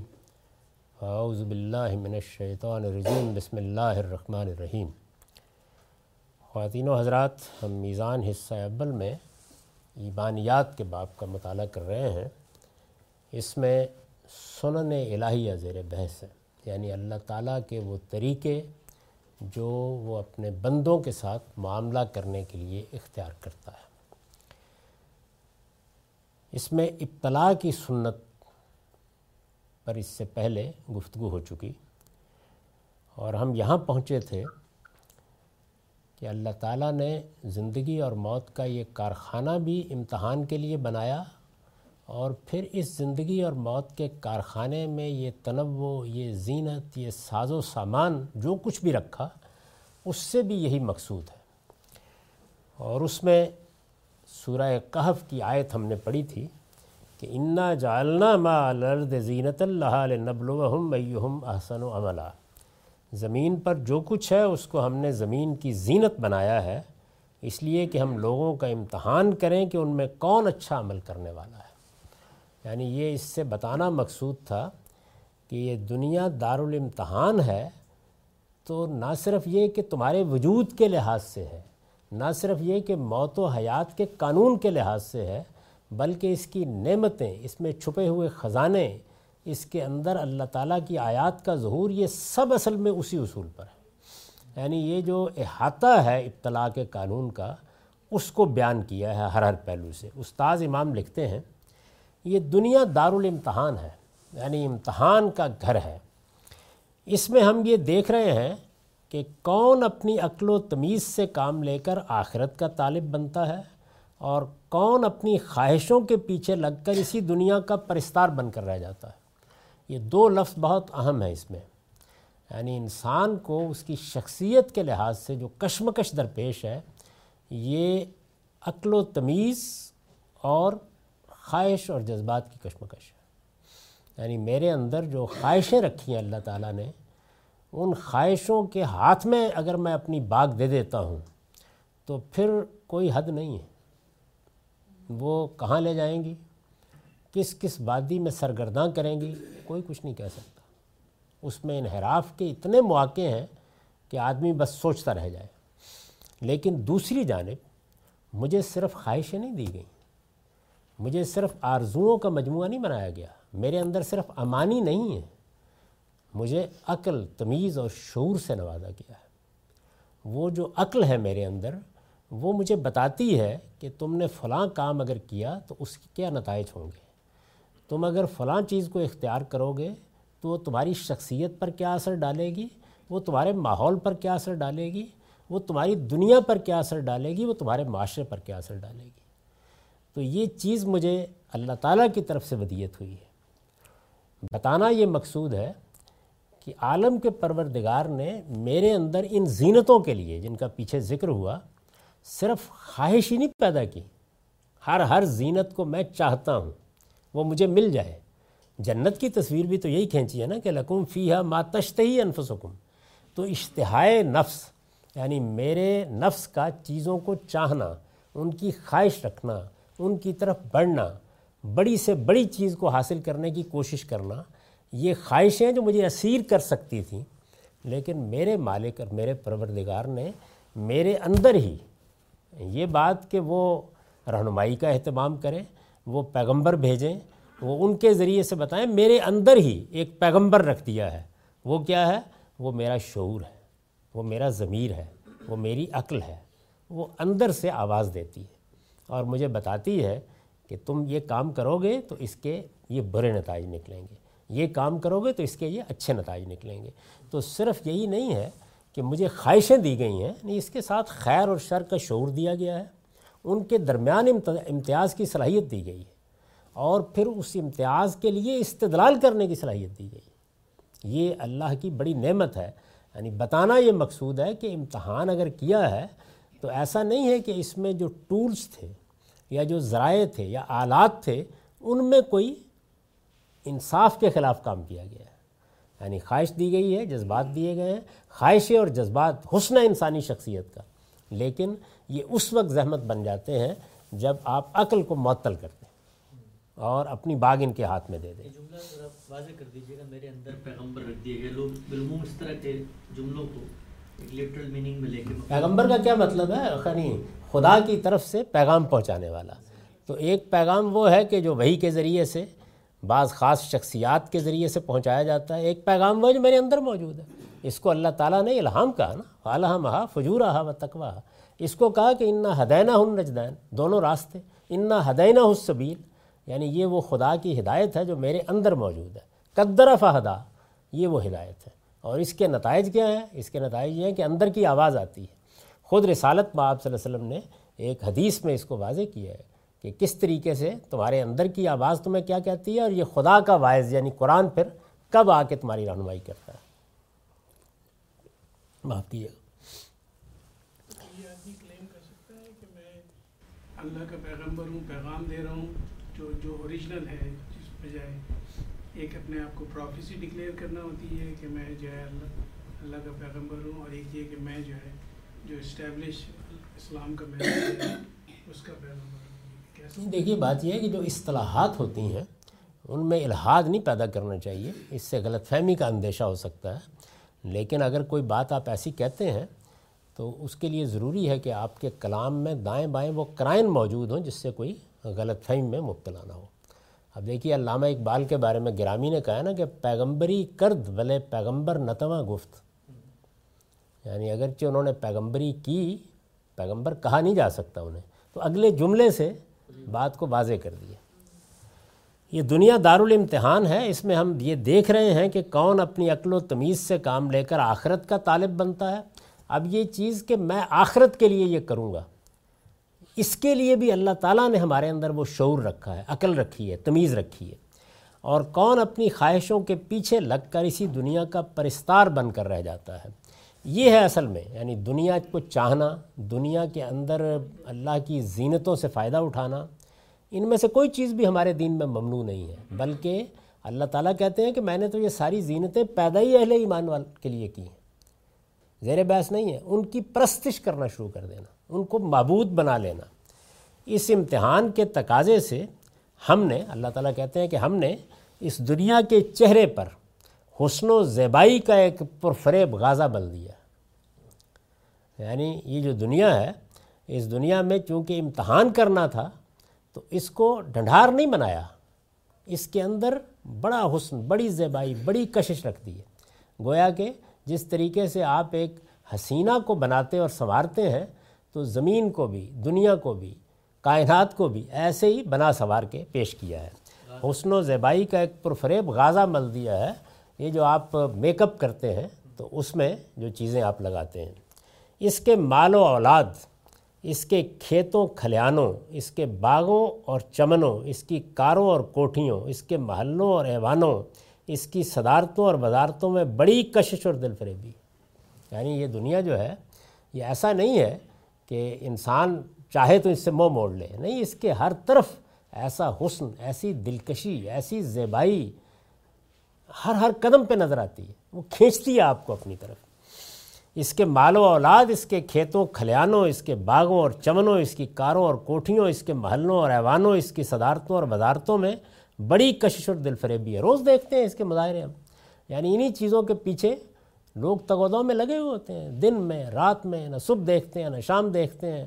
بعض اوقات تو ان میں سے بعض نعمتوں کو بھی ٹھکرا دیتے ہیں کہ وہ فلاں بڑی چیز حاصل کرنی ہے۔ کوئی وزارت کے لیے، کوئی صدارت کے لیے دوڑ لگی ہوئی ہے۔ اس کی لذتیں نقد اور آجل اور اس کی تلخیاں پس پردہ ہیں۔ یعنی اس کی اس کی خوبصورتی کا پہلو کیا ہے؟ کہ اس کی لذتیں نقد اور عاجل ہیں۔ فوراً مل جاتی ہیں، لیکن اس کی تلخیاں پس پردہ ہیں۔ اس کے پیچھے کیا چھپا ہوا ہے؟ یہ آپ دیکھیے کہ ایک انسان بڑی اعلیٰ درجے کی غذائیں اپنے سامنے دیکھتا ہے، کتنی کشش ہوتی ہے، کیا لذت ہے، کیا ذائقہ ہے، اٹھاتا، کھاتا چلا جاتا ہے، اس کے نتائج پیچھے چھپے ہوئے ہوتے ہیں۔ یعنی اس سے بھی کچھ نتائج نکلتے ہیں۔ تو یوں نہیں ہے کہ یہ دنیا جو ہے، اس کی جو نعمتیں ہیں، وہ اس دنیا کے اندر تام ہے نہیں، ہر نعمت کے ساتھ بھی ایک مصیبت لگی ہوئی جب وہ حدود سے تجاوز کرے گی تو وہ چیز بھی سامنے آ جائے گی۔ اس کی لذتیں نقد اور عاجل اور اس کی تلخیاں پس پردہ ہیں۔ اس کے مقابل میں آخرت کی تمام کامرانیاں نسیہ ہیں۔ یعنی وہ ادار ہے یہ نقد اور سامنے پڑی اور آخرت نظر نہیں آتی۔ اس میں ہر چیز ادھار ہے۔ یعنی آپ کیا کہیں گے؟ مذہب کیا کہے گا؟ پیغمبر کیا کہیں گے؟ مسلمین کیا کہیں گے؟ بھائی مل جائیں گی۔ دے تو نہیں سکتے نا۔ تو نسیہ ہے ادھار ہے اور اس کے طالبوں کو اس کی خاطر بے شمار جان کا مصیبتیں نقد نقد اسی دنیا میں جھیلنی پڑتی ہیں۔ یعنی جو بھی اس کا طالب بنتا ہے، کس کا؟ آخرت کا۔ جو آخرت کو اپنا مقصد بنا کے جدوجہد کرتا ہے، تو اب ظاہر ہے کہ آخرت کے لیے بعض اوقات ایسی ایسی مصیبتیں کہ جو جان پر بن پڑتی ہیں، وہ جھیلنی پڑتی ہیں۔ اور نقد نقد یعنی وہ مصیبتیں نقد ہیں، نتیجہ نسیہ ہے۔ مصیبت اب آئے گی، تکلیف اب آئے گی، صبر کے امتحان سے اب گزرنا پڑے گا، لیکن جو اس کا نتیجہ نکلنے والا ہے، وہ فوراً نہیں نکلتا۔ اس کو نسیہ کر دیا یعنی اس کو ادھار رکھا ہے۔ یہ امتحان ایک سخت امتحان ہے۔ اس میں پورا اترنا ہر بلحوث کا کام نہیں ہے۔ یعنی ہر وہ شخص کہ جو دنیا کے اندر محض خواہشوں میں زندگی بسر کرتا ہے، یہ اس کے بس کی چیز نہیں ہے۔ جو عقل اور تمیز سے کام لے گا جو اپنے آپ کو ڈسپلن کرنا جانتا ہوگا، وہی اس امتحان میں کامیاب ہوگا۔ یہ جو آپ لفظ بولتے ہیں ڈسپلن کرنا، اپنے آپ کو نظم میں لانا، اپنے آپ کو قاعدے میں لانا، اپنے آپ کو حدود میں رکھنا، یہی ہے جس کو قرآن مجید کی زبان میں تقوی کہا جاتا ہے۔ یعنی آپ نے اپنے آپ کو عقل اور تمیز کے ساتھ متعین کیا ہے۔ آپ نے سمجھا ہے کہ میرے حدود کیا ہیں، مجھے ان کے اندر کیسے زندگی بسر کرنی ہے۔ اس میں پورے وہی اتریں گے جن کی بصیرت اتنی گہری ہو یعنی اس میں کون کامیاب ہوتا ہے؟ امتحان ہے نا، ایک بڑا سخت امتحان۔ اس کی تمام زیبائی نقل اور عاجل، اس کی لذتیں سامنے پڑی ہوئیں۔ نتائج بہت دور۔ آخرت ادھار ہی ادھار۔ اللہ کا وعدہ، جس کو یقین ہوگا اور یقین بھی کرنے کے لیے عقلی استدلال ہی زیادہ سے زیادہ کریں گے۔ دکھا تو نہیں سکتے نا۔ تو یہ جو صورت حال ہے اس میں یہ امتحان سخت ہو جاتا ہے۔ کس پہلو سے سخت ہے؟ یعنی اس پہلو سے سخت نہیں ہے کہ کوئی بڑی مصیبت آ جاتی ہے۔ اس پہلو سے سخت ہے کہ امتحان کون لے رہا ہے، کب لے رہا ہے، کیسے لے رہا ہے، یہ سب کچھ استدلالی ہے۔ ریزننگ پر مبنی ہے۔ یعنی یہ مشاہدے کی چیز نہیں ہے۔ جو چیز نقد نظر آ رہی ہے، وہ اصل میں دنیا اور اس کی عاجل چیزیں ہیں۔ یہ امتحان ایک سخت امتحان ہے۔ اس میں پورا اترنا ہر بلحوث کا کام نہیں ہے۔ اس میں پورے وہی اتریں گے جن کی بصیرت اتنی گہری ہو کہ خواہ یہ دنیا ان کے سامنے کتنی ہی عشوا گری کرے۔ وہ انہوں نے تعبیر مستار لے لی ہے نا حسن و زیبائی کی۔ تو اب یہ کہ عشوا ناز، نخرے، خواہ یہ کتنی ہی عشوا گری کرے، لیکن وہ اس عجوزہ ہزار دامات کو اس کے ہر بیس میں تاڑ جائیں یعنی یہ ایسی دلہن ہے کہ ہزار داماد، ہزار شوہر بھی کم ہو اس کے لیے۔ تو اس ہے تو بڑھیا، برسوں کی ہے، لیکن ہے عجوزہ ہزار داماد۔ اور حسن و زیبائی کے اعلیٰ مقام پر بھی ہے۔ تو ہر بیس میں تاڑ جائیں اور کبھی اس اس کے عشق میں پھنس کر آخرت کے ابدی انعام کو قربان کرنے پر تیار نہ ہو۔ یہ ہے امتحان۔ تو اس امتحان، اس ابتلا میں انسان کو ڈالا گیا ہے۔ یعنی یہ صرف مسلمانوں کے لیے نہیں ہے۔ یہ اللہ تعالیٰ کا وہ امتحان ہے کہ جو انسان، بلکہ قرآن نے بتایا کہ جنات کے لیے بھی برپا ہے۔ سب اس امتحان سے گزر رہے ہیں۔ یہ ابتلا پوری زندگی کا احاطہ کیے ہوئے یہ بچپن سے شروع ہو جاتا ہے۔ یہ پیدائش سے شروع ہو جاتا ہے۔ اور کبھی اس کا رخ خود فرد کی طرف ہوتا ہے، کبھی اس کے ماحول کی طرف ہوتا ہے، کبھی اس کے گرد و پیش کی طرف ہوتا ہے۔ کبھی اس کے معاشرے کی طرف ہوتا ہے۔ آپ جس طرح کہ میں نے توجہ دلائی، کائنات پر ایک سائنسدان کی نگاہ سے غور کرتے ہیں تو جس طرح اس کو ریاضیاتی سچائیوں کا نمونہ دیکھتے ہیں ابتلاع کا قانون بھی ایسے ہی کار فرما ہے۔ اگر آپ دنیا کو دیکھیں، اپنی ذات کا جائزہ لیں، کن مراحل سے گزر رہے ہیں، تو آپ حیران کن طریقے سے دیکھیں گے کہ اچھے نتیجے نکال دیے جاتے ہیں۔ بعض اوقات نعمتوں کی بارش ہو جاتی ہے۔ بعض موقعوں کے اوپر آپ مٹی کو ہاتھ لگاتے ہیں، سونا بننی شروع ہو جاتی ہے۔ لیکن یہی مواقع ہوتے ہیں کہ جب اصل میں آپ کا امتحان ہوتا ہے کہ آپ شکر گزار بندے بنتے ہیں۔ آپ کا معاملہ وہ ہوتا ہے کہ نہد شاخ پر میوہ سربر زمین۔ یعنی جتنا میوہ لگ رہا ہے، شاخ اتنی جھکتی جا رہی ہے۔ آپ متوازے ہیں۔ آپ خدا کی بندگی کا شعور پیدا کر رہے ہیں اپنے اندر۔ یہ شعور بڑھ رہا ہے اس کی نعمتوں کے ساتھ۔ شکر گزاری آپ کا وجود بنتی جا رہی ہے۔ اس کے کلمات ہر وقت آپ کی زبان پر رہتے ہیں۔ خدا کے ذکر سے آپ کی زبان تر رہتی ہے۔ کیا یہ نتیجہ نکل رہا ہے؟ یا اکڑ رہے ہیں، اترا رہے ہیں، دوسروں کو حقیر سمجھ رہے ہیں۔ اسی طریقے سے آپ بہت ٹھیک جا رہے ہوتے ہیں۔ یک بیک کاروبار میں خرابی آ جاتی ہے، یک بیک آپ کے اموال میں کمی آ جاتی ہے۔ یک بیک اولاد بیماریوں کا شکار ہو جاتی ہے۔ خود انسان کے ساتھ یہ مسئلہ ہو جاتا ہے۔ تو پھر اب آپ صابر بندے ہیں۔ آپ بندگی کے احساس کے ساتھ جی رہے ہیں۔ یا اب آپ نے جزا فضا شروع کر دی۔ اب آپ خدا پر برہم ہو گئے، اب آپ کا شکوہ شکایت بن گیا، کیا چیز ہے جس تک آپ؟ تو یہ جو ہے امتحان ہے، یہ امتحان اصل میں ہماری پوری حیات کا، ہماری پوری زندگی کا، ہمارے پورے وجود کا احاطہ کرتا ہے۔ اور جس طرح کہ اس کی تصویر آپ کے سامنے آئی کہ اس کے اندر اللہ تعالیٰ نے امتحان کو اس کے منتہائے کمال تک پہنچانے کے لیے گویا دنیا کو ایک حسینہ پرجمال بنا کے رکھ آپ جس زاویے سے بھی اس کو دیکھیں گے، وہ اپنی پوری کشش اور فتنہ سامانی کے ساتھ حملہ آور ہوگی۔ وہ کتالہ عالم معلوم نہیں کہاں کہاں سے قتل کر ڈالے گی۔ یہ ہوگا اس کے نتیجے میں۔ لیکن آپ کو کیا کرنا ہے؟ آپ کو بصیرت کے ساتھ ہر بھیس میں اس کو سمجھنا ہے۔ اور وہی صحیح رویہ اختیار کرنا ہے، جس کی تعبیر قرآن کی اصطلاح میں کیا ہے؟ شکر یا صبر۔ اما شاکرم و اما کفورہ یہی امتحان ہے ایک بندہ ہے اگر وہ ذرا غربت اور محرومی کی زندگی گزار رہا ہے اور اس پہ صبر کر رہا ہے۔ دوسرا ہے کہ فراوانی کی زندگی ہے اور وہ بخیل بھی نہیں ہے اور وہ اس پہ شکر بھی ادا کر رہا ہے اور اس کی زندگی چل رہی ہے۔ لیکن اللہ نے دونوں کو کچھ صلاحیتیں بھی دی ہیں، خدا داد صلاحیتیں۔ اگر وہ ان کو اس طرح سے دریافت بھی نہیں کرتا کہ میرے اندر وہ کیا صلاحیت ہے، اور اگر دریافت کرتا ہے تو کہہ رہا ہے کہ میں تو فراوانی میں ہوں اور میں لوگوں کے ساتھ بھی اس نے اخلاقی کر رہا ہوں۔ تو اس کی ضرورت نہیں ہے۔ کیا یہ بھی اس کی بھی کوئی پوچھ ہوگی کہ آپ کو ایک صلاحیت دی اور آپ نے دریافت نہیں کی اور دریافت کی تو اس کو بروئے کار کیوں نہیں تھا اللہ تعالیٰ نے جو نعمت بھی دی ہے، ہر نعمت کے بارے میں پوچھے گا۔ دولت دی ہے تو پوچھے گا، صلاحیت دی ہے تو پوچھے گا، علم دیا ہے تو پوچھے گا۔ دنیا کی خدمت کرنے کے مواقع دیے ہیں تو ضرور پوچھے گا۔ یعنی امتحان کا مطلب یہ تو نہیں ہے نا کہ میں یا آپ اس کے لیے ایک میدان کا انتخاب کر لیں۔ وہ تو اللہ ہی کرتا ہے۔ اور وہ کس لحاظ سے ہوتا ہے کہ میں نے بنایا کیا ہے تمہیں؟ جو شخصیت دی ہے، جو علم دیا ہے، جو ماحول دیا ہے، جو مواقع دیے ہیں، ان سب کے بارے میں پوچھا جائے۔ ہر چیز کے بارے میں۔ یہ ابتلاء کا عام قانون ہے۔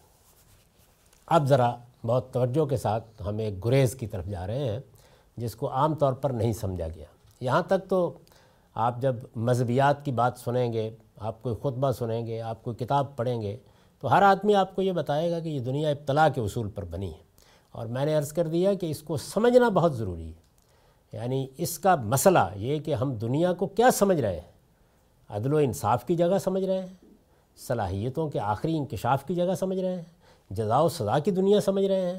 یا اس میں ابتلاء اور امتحان کا قانون ہے جو کار فرما ہے؟ یہ میری ذاتی زندگی پر بھی اثر انداز ہوتا ہے اور یہ اس سے آگے بڑھ کر عالمی سطح پر علم پر بھی اثر انداز ہوتا ہے، فکر پر بھی اثر انداز ہوتا ہے۔ اور اگر آپ غور کریں تو فلسفے کی ڈھائی تین ہزار سال کی ساری جد و جہد وہ اصل میں اسی مسئلے کے اوپر، اسی محور پر جاری ہے۔ انسان اس کو سمجھنے کے لیے تیار نہیں ہے۔ اور جب وہ اس کو نہیں سمجھنے کے لیے تیار ہوتا تو پھر ہر چیز الجھ جاتی ہے۔ اس لیے کہ بنانے والے نے دنیا ایک بالکل دوسرے اصول پر بنائی ہے۔ آپ چاہتے ہیں کہ وہ کسی دوسرے اصول سے ایکسپلین ہو جائے، وہ نہیں ہوتی۔ وہ اسی سے ہوتی ہے۔ تو یہ علم کی سطح پر بھی ایک اہم ترین چیز ہے اور یہ عمل کی سطح پر بھی ایک بڑی اہم چیز ہے کہ ہم یہ جانیں کہ یہ عالم ابتلاء کے اصول پر بنایا گیا یہ عالم سے مراد جو دنیا، ہماری دنیا ہے۔ میں نے پہلے عرض کر دیا کہ ان سنن کا تعلق اصل میں ہم بندوں سے ہے ہمیں خدا نے وجود بخشا ہے۔ تو ہم یہ جاننا چاہتے ہیں کہ ہمارے ساتھ ہمارا پروردگار کیسے معاملہ کرتا ہے۔ یہ چیز ہے جو زیر بحث ہے۔ یہ ابتلاء کا عام قانون ہے۔ یعنی یہ قانون میرے لیے بھی آپ کے لیے بھی امریکی کے لیے بھی ہے، پاکستانی کے لیے بھی ہے، انڈونیشیا میں رہنے والے کے لیے بھی ہے، یہ جنات کے لیے بھی ہے، یہ انسانوں کے لیے بھی ہے۔ سب اس قانون کے تحت ہے۔ اس کا ایک خاص پہلو قرآن مجید میں یہ بیان ہوا ہے۔ یعنی یہ عام قانون تو جاری ہے۔ سیدنا آدم علیہ السلام سے لے کر قیامت تک جاری رہے گا۔ لیکن اس کا، اسی ابتلا کا ایک خاص پہلو قرآن مجید میں یہ بیان ہوا ہے کہ رسولوں کی بیست کے نتیجے میں یعنی اللہ تعالیٰ جب کسی قوم کا انتخاب کرتے ہیں کہ اس میں اپنا رسول بھیجیں گے۔ ظاہر ہے کہ یہ واقعہ روز پیش نہیں آتا۔ یہ اس وقت پیش نہیں آیا ہوا۔ یہ قیامت تک اب پیش نہیں آئے گا۔ اس سے پہلے بھی ایسے مواقع رہے ہیں جس میں صدیوں تک پیش نہیں آتا۔ مثلا سیدنا مسیح علیہ السلام کے بعد ساڑھے پانچ، پونے چھ سو سال تک دنیا میں کوئی پیغمبر نہیں آیا۔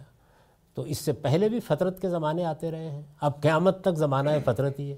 جو کچھ ہونا ہے، وہ قیامت کے بعد ہی ہونا ہے۔ لیکن جب رسولوں کی بیست ہو جاتی ہے، اس کا ایک خاص پہلو قرآن مجید میں یہ بیان ہوا ہے کہ رسولوں کی بیست کے نتیجے میں بیست یعنی جب رسول بھیجے جاتے ہیں مبوس ہوتے ہیں، ان کو کسی قوم میں پیدا کیا جاتا ہے۔ نتیجے میں جو دینونت دینونت جزا و سزا یعنی میں یہ کئی مرتبہ بتا چکا ہوں کہ اللہ تعالیٰ جب اپنے کسی رسول کو زمین پر بھیجتے ہیں، تو جو جزا و سزا کا قانون ہے، جو قیامت میں روپا عمل ہونا ہے، وہ ایک چھوٹے پیمانے کے اوپر دنیا میں روبہ عمل ہو جاتا ہے۔ تو اس کو عربی زبان میں دینونت کہتے ہیں، سادہ زبان میں آپ جزا و سزا کہہ سکتے ہیں۔ یہ لفظ وہیں سے بنا ہوا ہے، جیسے آپ کہتے ہیں مالک یوم دین تو وہ دین وہاں دین کے معنی میں نہیں ہے جزا و سزا کے معنی میں ہے۔ ترجمہ کرتے ہیں نا جزا و سزا کے دن کا مالک۔ تو جزا و سزا کے لیے بھی یہ لفظ عربی زبان میں استعمال ہوتا ہے۔ تو اس سے یہ مصدر ہے، دینونت اسم بن جاتا ہے۔ رسولوں کی بیست کے نتیجے میں جو دینونت یعنی جزا و سزا اللہ تعالیٰ کی طرف سے برپا کی جاتی ہے۔ یعنی اللہ تعالیٰ نے ایک تو جزا و سزا کا امتحان ہمارے لیے برپا کیا ہوا ہے۔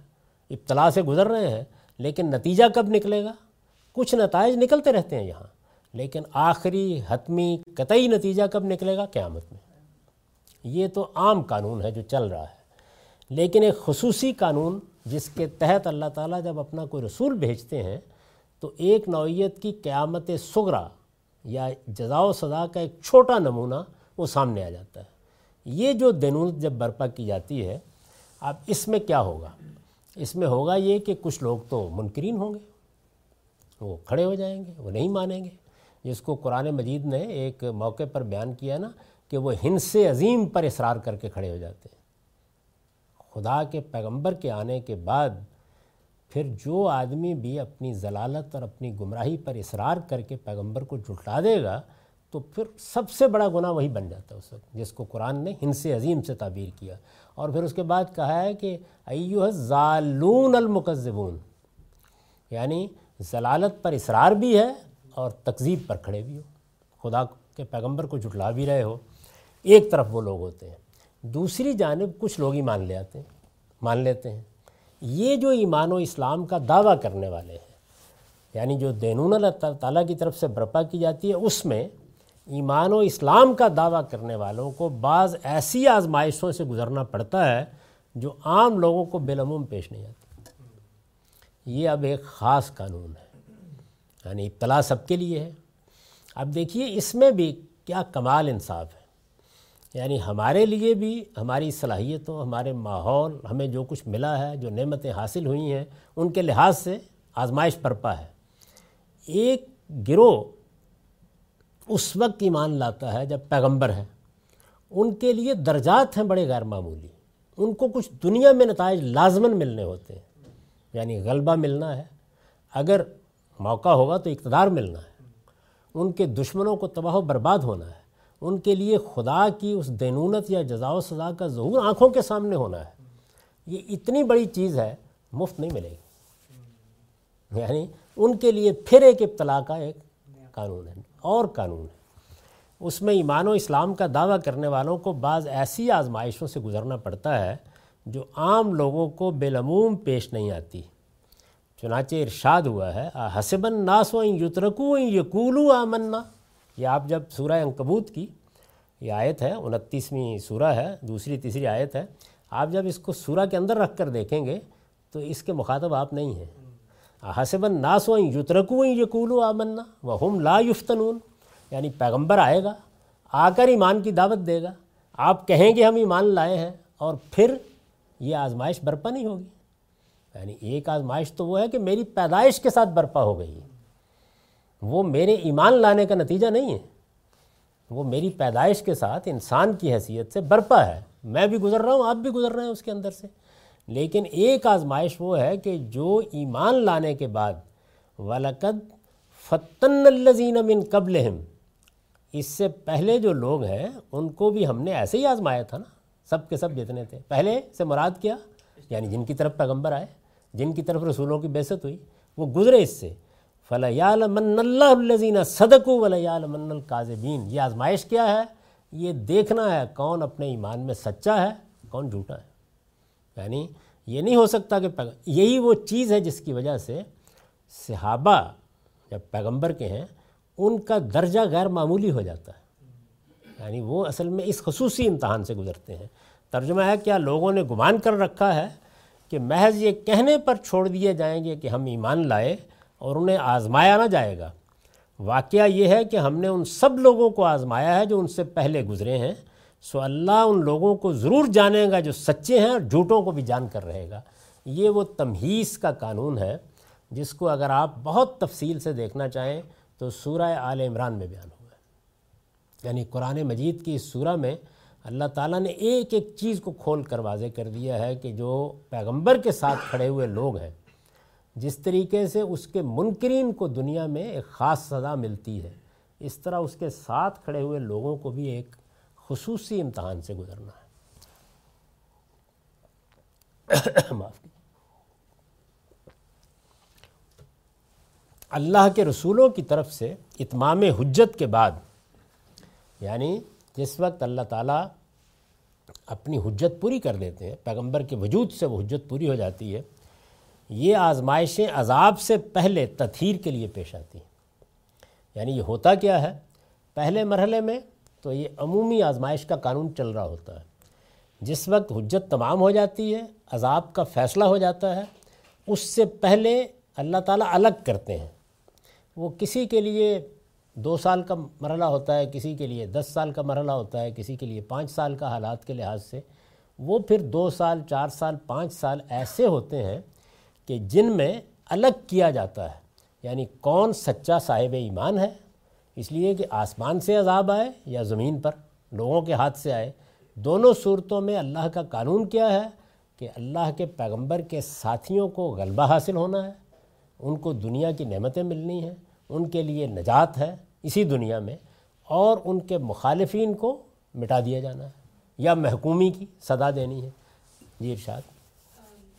یہ جو امتحان بیسکلی اس میں یہ ہم یہ کہہ رہے ہیں کہ ایمان لانے کی شرط ایک طرح سے کہ آپ امتحان سے گزرے۔ رسول کے آنے کے بعد جب آپ ایمان لاتے ہیں۔ ہم تو اس امتحان سے گزرے ہی نہیں ہیں نا۔ والدین نے ایمان پر پیدا کر دیا۔ تو اگر آپ ایک طرف ان لوگوں کو دیکھیں جو کہہ رہے ہیں کہ ہم ایمان لائے اور اس امتحان سے سمجھیں کہ فیل ہو گئے۔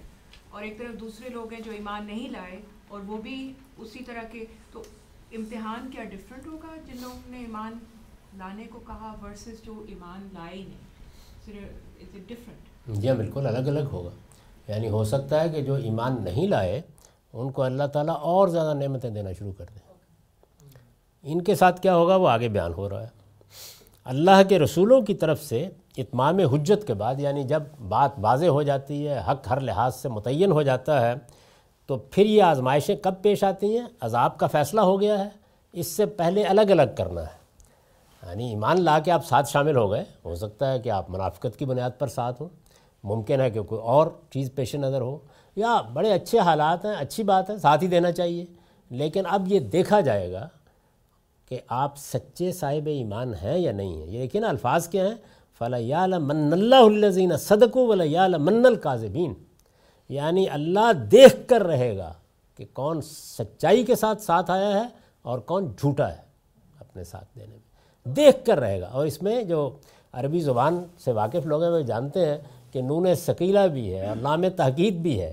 یعنی دیکھ کر رہے گا۔ ہو کے رہنا ہے۔ یہ میں نے کرنا ہے ہر حال میں۔ اس آزمائش کی نوعیت یہ ہے۔ ہمارے اوپر مرضی ہوتی ہے۔ شکر کی آ گئی تو دولت ہی دولت۔ کوئی تکلیف آ گئی اس کی اپنی نوعیتیں۔ یہاں پر طے ہے کہ کس طرح کی آنی ہے۔ وہ آگے بیان ہو رہی ہے۔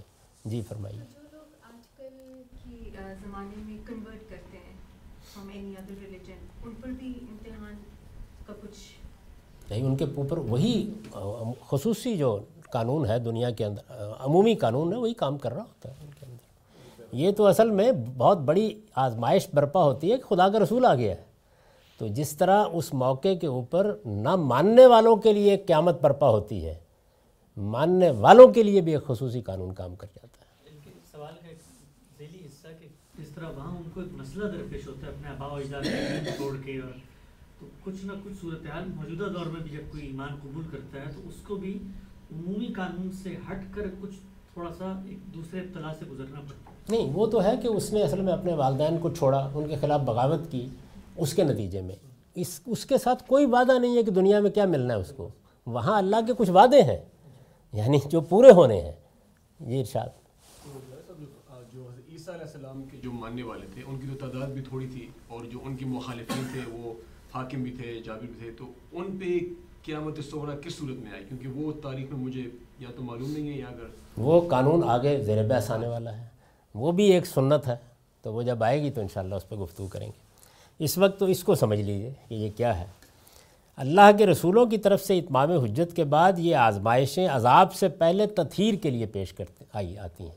اس کے لیے قرآن مجید نے تمہیز، تطہیر، یہ تعبیریں اختیار کی ہیں۔ یعنی الگ الگ کرنا ہے، دیکھنا ہے مجھے کیا چیز ہے۔ مدعا یہ ہے کہ آخری فیصلے سے پہلے یعنی وہاں فیصلہ ہونا ہے نا، اللہ کا رسول ہے، اس کی بیست ہو گئی ہے، آخری فیصلہ ہونا ہے۔ اہل ایمان کے لیے نجات، کامیابی، فوز و فلاح کا دنیا میں غلبے کا فیصلہ اور منکرین کے لیے سزا کا فیصلہ، جو دو صورتوں میں ہوتی ہے، یا محکومی کی صورت میں ہوگی یا موت کی صورت میں ہوگی۔ تو جب یہ قیامت برپا ہوتی ہے، تو اس آخری فیصلے سے پہلے اللہ تعالیٰ دیکھتے ہیں کہ یہ بات ہر لحاظ سے واضح ہو جائے کہ کون کہاں کھڑا ہے۔ یعنی جیسے قیامت کے موقع کے اوپر ہمارا جو نامہ اعمال ہے، وہ سامنے آ کے واضح ہو جائے گا نا کون کہاں کھڑا ہے؟ تو دنیا میں ایک آزمائش یا ابتلاع کا خصوصی قانون یہ کام کرتا ہے کون کہاں کھڑا ہے۔ قرآن کے بعض دوسرے مقامات پر بھی یہ سنت الہی اسی تاکید کے ساتھ بیان ہوئی ہے۔ تاکید وہ جو اوپر آپ نے دیکھی۔ فلا من اللہ یعنی اسی تاکید کے ساتھ بیان ہوئی ہے۔ میں پھر عرض کر دوں کہ ہمارے ساتھ یہ معاملہ نہیں ہے۔ ہمارے ہاں آزمائش تو ہر حال میں ہوگی۔ صورتیں کیا ہوں گی؟ یعنی وہ صورتیں شکر کی نوعیت کی بھی ہو سکتی ہیں، وہ صبر کی نوعیت کی بھی ہو سکتی ہیں۔ وہ دے کر بھی ہو سکتی ہیں، وہ لے کر بھی ہو سکتی ہیں۔ اس میں اوپر نیچے ہوتا رہتا ہے۔ اب یہاں سنیے کیا ہوتا ہے۔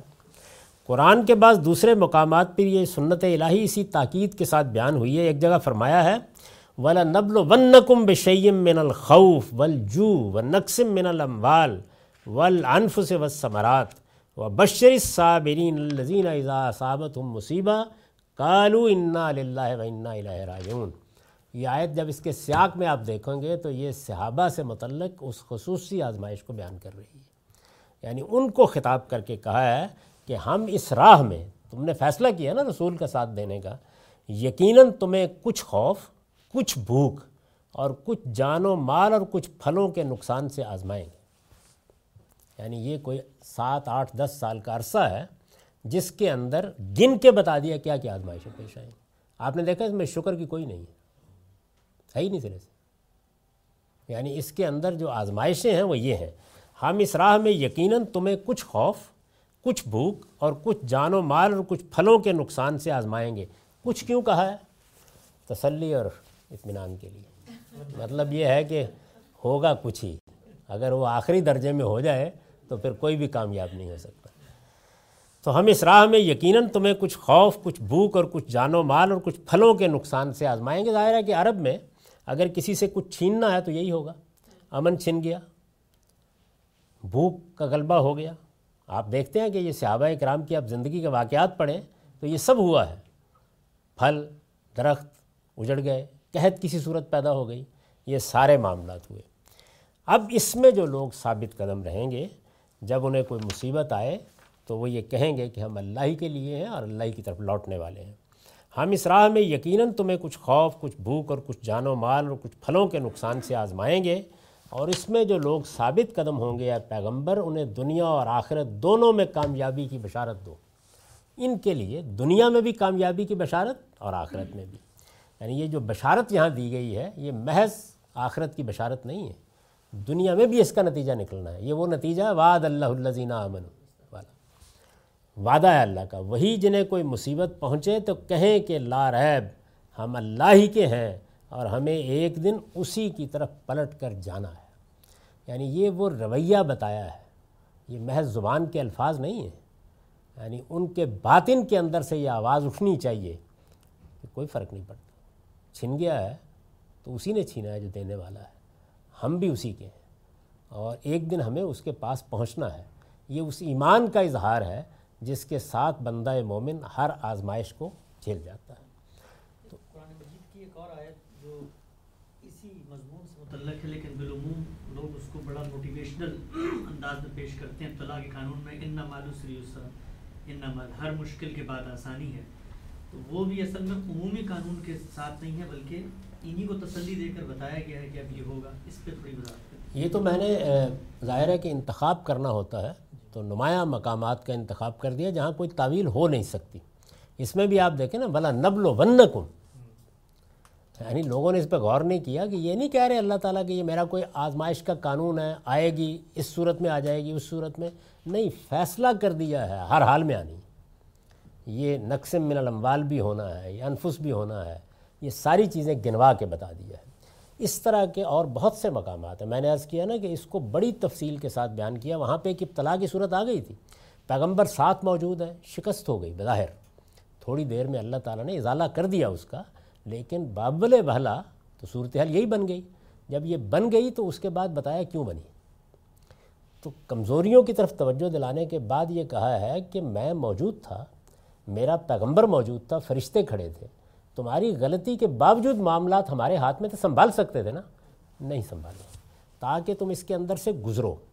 یہ معلوم ہو کون پیغمبر کے ساتھ کھڑا ہے۔ کون ہے جو استقامت اور عظیمت کے ساتھ مقابلہ کرتا ہے اور کون راستہ چھوڑ جاتا ہے۔ اور بلکہ یہاں تک کہا کہ اس میں ہم نے کچھ لوگوں کو شہید ہونے دیا۔ اس لیے کہ ان کی شدید آرزو تھی۔ تو ہم نے کہا کہ اپنے بندوں کے لیے اس کے پورا ہونے کا اہتمام بھی کر دیں۔ یتخذہ منکم شہدا بلکہ قرآن مجید میں یہی وہ مقام ہے جس میں شہید اس اصطلاح کے لیے استعمال ہوا ہے۔ تو ایک تو یہ عمومی مقامات ہیں جن کے اندر جگہ جگہ آپ کو اس طرح کی صورتحال نظر آئے گی کہ وہ صحابہ کرام کے لیے جس طرح کے ایک خاص عذاب کا ذکر یا ایک خاص جزا، سزا کا ذکر ہوتا ہے رسولوں کے آنے کے بعد، تو یہ اس امتحان کا ذکر بھی ہوتا ہے۔ تمیز تطہیر، بلکہ یہی امتحان ہے جس کو بیان کیا ہے سورہ توبہ میں کہ جو تبوک کے سفر کے لیے برپا کیا گیا۔ یعنی ایک ایسا اقدام جس کے دوسرے اسباب بھی موجود ہیں، لیکن اللہ تعالیٰ کہتے ہیں کہ خاص اس موسم میں ہم نے اپنے پیغمبر کو حکم دیا، اس لیے کہ منافقین کو الگ کرنا تھا۔ اور وہ رسول اللہ علیہ وسلم کی کریم النفسی کی وجہ سے نہیں ہو سکا۔ اب یہ بھی ایک دلچسپ باب ہے کہ اللہ تعالیٰ نے ایک پوری اسکیم اور اس موقع اوپر کا اف اللہ ان کا لماز اللہ آپ کو معاف کرے۔ آپ نے اجازت دے دی۔ یعنی اتنا بڑا امتحان برپا کیا گیا اور آپ کی اجازت کے نتیجے میں وہ پھر اسی طرح چھپے رہ گئے۔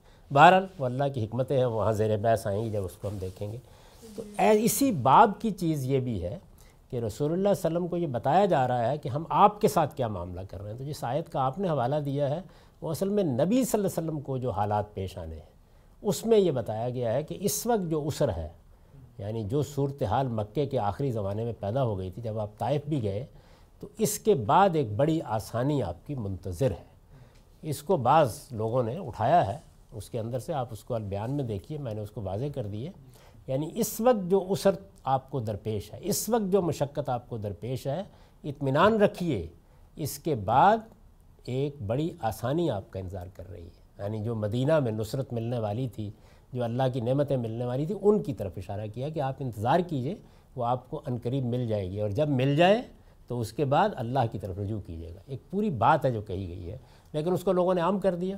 اور ہمارے مولانا وحید الدین خان صاحب نے تو اس کو ایک قاعدہ اور قانون بنا دیا، لیکن وہ ایسا نہیں ہے۔ وہ ایک خصوصی قانون ہے جس کا وہاں ذکر کیا گیا ہے۔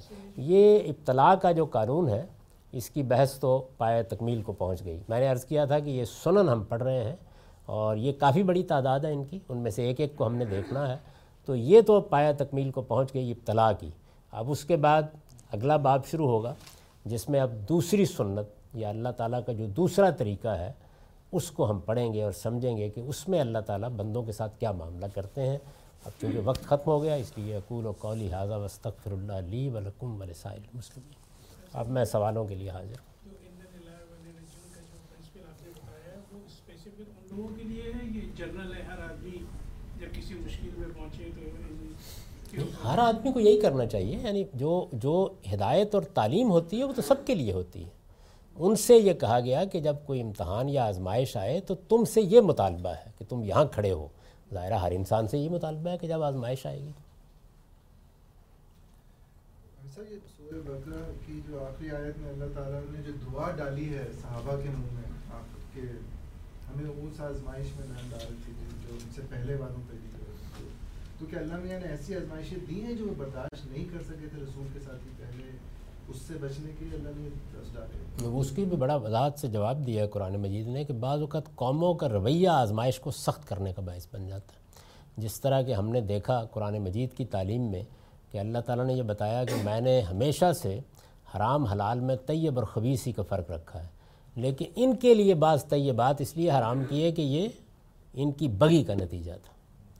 تو حالانکہ شریعت کا اصول تو یہ ہے نا کہ لا یکلف نفس اللہ وسا تو بعض اوقات قوموں کے اپنے رویے اس کا باعث بن جاتے ہیں۔ جس طرح ایک بڑی آزمائش بنی اسرائیل پر آ گئی جب انہوں نے بچڑے کو معبود بنا لیا۔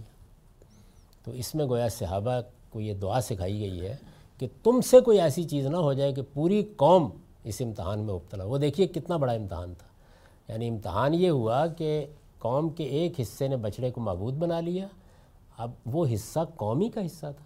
ان میں کوئی آپ کا بھائی تھا، کوئی آپ کا بیٹا تھا، کوئی آپ کا عزیز تھا۔ جو بچ گئے، ایک تو وہ بچے، دوسرے یہ کہ ان سے تقاضا کیا گیا کہ سزا بھی تم ہی دو گے۔ آسان نہیں ہے معاملہ صاحب نے جو سزا سوری امتحان کے نتیجے میں انسان کا رد عمل بتایا، اس پہ دو جو انتہائیں اس کی بات ہوئی ہے کہ یا شکر ہے یا صبر ہے۔ لیکن بہت سے ہم جیسے لوگ جو ہیں وہ جس کو انگریزی میں انڈیفرنس کہتے ہیں کہ جو بس لگے ہوئے ہیں آ، کوئی نہ بچی کے جو ہے ہے نہ شکر ہے نہ صبر ہے تو اس معاملے کا کیا ہے؟ صاحب اس کو بندہ کس نظر سے دیکھے؟ پیغمبر اسی لیے آئے ہیں کہ انسان کو بیدار کریں۔ اسی لیے پیغمبروں کے کام کو لفظ انظار سے تعبیر کیا جاتا ہے۔ یعنی یہ جو ان ڈفرینٹ لوگ ہیں، ان کو یہ جھنجھوڑ کر بتایا جاتا ہے کہ آپ ایسے نہ رہیں، اٹھیں۔ اس لیے کہ ایک بڑا مسئلہ پیش آنے والا ہے۔ تو آپ اللہ کا شکر ادا کریں، اگر آپ کو کوئی نعمت حاصل ہوئی ہے، کیونکہ اس وقت جو شکر آپ کے اعضاء کریں گے، جو آپ کا باطن کرے گا، جو آپ کا دل کرے گا، جو آپ کی زبان کرے گی، یہ اللہ کے ہاں بہت بڑی نعمتوں کا ذریعہ بننے والا ہے۔ تو یہ بیدار کرنا اسی لیے مبشرین و منظرین کہا جاتا ہے نا رسولوں کو۔ یعنی وہ آپ کو خبردار بھی کرتے ہیں اور بشارت بھی دیتے ہیں کہ شکر کر لو، اس کا نتیجہ کیا نکلنے والا ہے۔ اگر بے صبری کر رہے ہو، ناشکری کر رہے ہو، تو اس کا بھی ایک بڑا بھیانک نتیجہ نکلنے والا ہے۔ تو اس لیے یہ بیدار کرنا، مقصد یہی ہے۔ اور جو الحاد کی پوری روایت ہمیں نظر آتی ہے، اس کے پیغمبروں میں سے والٹیئر کا شمار ہوتا ہے۔ تو جو مسئلہ ان لوگوں کے پیش نظر نظر آتا ہے، وہ یہ کہ اطلاع دنیا کے اندر ٹھیک ہے مساوات نہیں ہے، لیکن اللہ میاں نے تو انتہائی کر دیا نا یعنی کشتی میں ماں کو مار دیا، بچہ بیچارہ یعنی اطلاع ایک نارمل حالات میں بھی تو لیے جیسے جنس کا دائیا ہے، اس کا اللہ میاں امتحان لیتا، مال دے کے تھوڑا آزما لیتا، کہیں پہ وہ پوری کی پوری بستیوں کو الٹا دیتا ہے کہیں چار ہزار بندوں کو مار دیتا ہے بچے سڑکوں پہ پڑے ہیں، بھوک سے بالکل تو یہ ابتلا کا قانون بھی کوئی ایک، جس کو کہتے ہیں کوئی کسی ایک کل پہ سیدھا نہیں ہے، بڑی یہ شدت ہے اس کے اندر۔ جس سے پھر لوگوں کے اندر رد عمل پیدا ہو تو اللہ نے شدت کیوں پیدا کی؟ شدت اتنی نہیں ہے اتنی ہماگیریت ہے۔ اور یہ اگر آپ غور کر کے دیکھیں تو اگر کسی جگہ بھی اس میں استثناء کریٹ کر دیا جائے، پردہ اٹھ جائے گا۔ یعنی مثلا یہی طے کر دیا جائے کہ بندے کو پندرہ یا بیس سال تو نہیں مرنا۔ ایک منٹ کے بچے کو بھی مارا ہے تاکہ موت کسی جگہ پر بھی تیقن پیدا نہ کرنے پائے۔ تو اس لیے یہ امتحان ہو نہیں سکتا۔ اگر آپ غور کریں گے لیٹ کے اطمینان کے ساتھ، تو آپ یہ دیکھیں گے کہ امتحان ہوگا ہی تب جبکہ حجاب رہے گا۔ تو حجاب کیسے رہتا ہے؟ کسی چیز کو بھی تعین میں نہیں ڈالا جا سکتا۔ یعنی اگر یہی تعین میں ڈال دیا جائے کہ آپ نے یہ کیا، تو اس کے نتیجے میں یہ مل جائے گا۔ نہیں، ملتا ہے، اکثر و بیشتر ملتا ہے، لیکن لازم نہیں اچھا آپ نے یہ کیا تو اس میں یہ مصیبت آ جائے گی، آتی ہے، بارہ آ جاتی ہے، لازم نہیں ہے کیا ہے تو کسی چیز کو لزوم میں نہیں ڈالا گیا۔ اب لزوم میں نہ ڈالنے کا جو نتیجہ نکلتا ہے وہ یہ ہے کہ امتحان پھر بچے کو بھی پیش آ جائے گا۔ اس لیے کہ اگر آپ خود سوچیں کہ اگر یہ طے ہو کہ بچے کو پیش نہیں آئے گا، تو اس کا مطلب یہ ہے کہ لزوم ختم ہو گیا۔ ابتلا کا لزوم ختم ہو گیا۔ یعنی یہ پتہ چل گیا کہ اتنی دیر تو نہیں آنی آزمائش اور اصل میں بچے کو آنے والی آزمائش اس کے والدین کو آ رہی ہے وہ تو ظاہر اس کے بارے میں تو بتا دیا نا کہ فرشتے اس کو اپنی آغوش میں لے لیتے ہیں۔ جو تکلیف اس کو ہوتی ہے خود اس تکلیف کو بھی اللہ تعالیٰ اس درجے میں نہیں ہونے دیتے جو بظاہر ہمیں نظر آ رہی ہوتی ہے۔ میں کلیریفائی کرنا چاہ رہی ہوں جو آپ نے بتایا امتحان کا رسول جب آ، ہو اور یا نہیں ہو۔ تو بیسکلی یہ کہا جا رہا ہے کہ جب اللہ میاں رسول بھیجتے ہیں اور اس وقت اگر آپ ایمان لائیں وہ امتحان اس سے زیادہ سخت ہوتا ہے وہ زیادہ متعین ہوتا ہے۔ تو میرا یہ کوشچن کہ میں سمپل انسان سمپل مائنڈ سے سوچ کے بتا رہی ہوں کہ اگر رسول سامنے ہے اور میں ایمان لاؤں اور امتحان سے پہنچوں ورسز رسول سامنے نہیں ہے میرے اندازے سے وہ امتحان زیادہ ڈفیکلٹ لگتا ہے کہ ایک دیر از نو پریزنس رائٹ کیونکہ آپ بلیف ایک اس چیز میں کریں جو آپ یو نو اندر سے یا سن جس طریقے سے کریں وہ to me as a simple person seems کہ زیادہ بڑا امتحان ہونا چاہیے ورسز کہ آپ کے سامنے ایک انسان ہے جو کہہ رہا ہے کہ ہم رسول اور آپ اس میں بلیو کریں۔ تو یہ کیوں یعنی کون سا بڑا؟ ہونا چاہیے جو اب ہو رہا ہے یا جو اس وقت؟ اب ہو رہا ہے کیونکہ اب تو ہمارے سامنے کچھ بھی نہیں ہے۔ نہیں اب ہمارے سامنے تاریخ ہے اب رسول اللہ تاریخ کے. پیغمبر ہیں۔ ان لوگوں کے لیے تو بہت ہی سخت امتحان تھا۔ ایک عام آدمی چلتا پھرتا اٹھ کے کہتا ہے میں رسول ہوں۔ یعنی اس اس تصور سے تو کانپ جاتا ہے آدمی۔ ذرا تھوڑی دیر کے لیے کسی وقت امیجن کیجیے گا کہ اس وقت خدا کا کوئی رسول آ جائے۔ تو اس میں تو فیصلہ کرنا بہت مشکل کام ہے۔ اس وقت تو اسٹیبلش ہسٹری ہم ہمارے ساتھ تو معاملہ یہ ہے کہ چلیے ہم مسلمانوں کے گھر میں پیدا ہو گئے۔ اگر کوئی غیر مسلم بھی اس وقت جاننا چاہے تو تاریخ بن چکی، نتائج نکل چکے، کچھ بھی نہیں تھا اس وقت۔ تو اس لیے یہ امتحان جو ہے، یہ بس لگتا ہے کہ میرے لیے سب سے زیادہ سخت ہے۔ یہ بڑے توازن سے کیا جا رہا ہے ہر جگہ۔ اور پھر نتائج بھی۔ اگر آپ کے لیے کوئی چیز سخت کی گئی ہے تو آپ کا نتیجہ بھی۔ اسی لیے اللہ تعالیٰ کہتے ہیں نا کہ وہ اعلیٰ ترین درجات جو اس زمانے میں لوگوں کو ملے ایسا نہیں ہے کہ وہ ختم ہو گئے، وہ آج بھی ملیں گے۔ یعنی السابقون جو سب سے بڑا درجہ ہے اس کے بارے میں بتایا ہے کہ سلت من الاولین و کلیل من الآخرین یعنی پہلوں کے ہاں بھی ایک بڑی جماعت اس درجے کے پہنچی بعد والے بھی پہنچتے رہے۔ تو آپ کے لیے ایک موقع ہے۔ اور نتیجے کے اعتبار سے اللہ انہی کے ساتھ ملا دے گا جی ہاں وہ بڑی بشارت بھی دی ہے کہ اگر کوئی آدمی جد وجہد کرے اور اس امتحان میں اعلیٰ مقام پر پہنچے تو اس کو مائیت مل جائے گی یعنی وہ وہ درجہ مل جائے گا جو کہ درجہ ان کو ملا ہوا ہے۔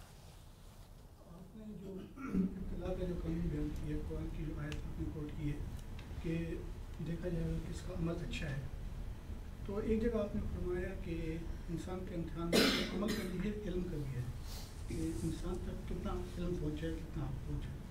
تو قرآن میں کہاں بیان کیا گیا ہے کہ انسان کے علم، امتحان جو ہے وہ نہ صرف عمل ابھی یہاں بھی آپ نے یہی دیکھا کہ یہ بیان کیا کون سچائی پر کھڑا ہے، کون کذب اور جھوٹ پر کھڑا ہے۔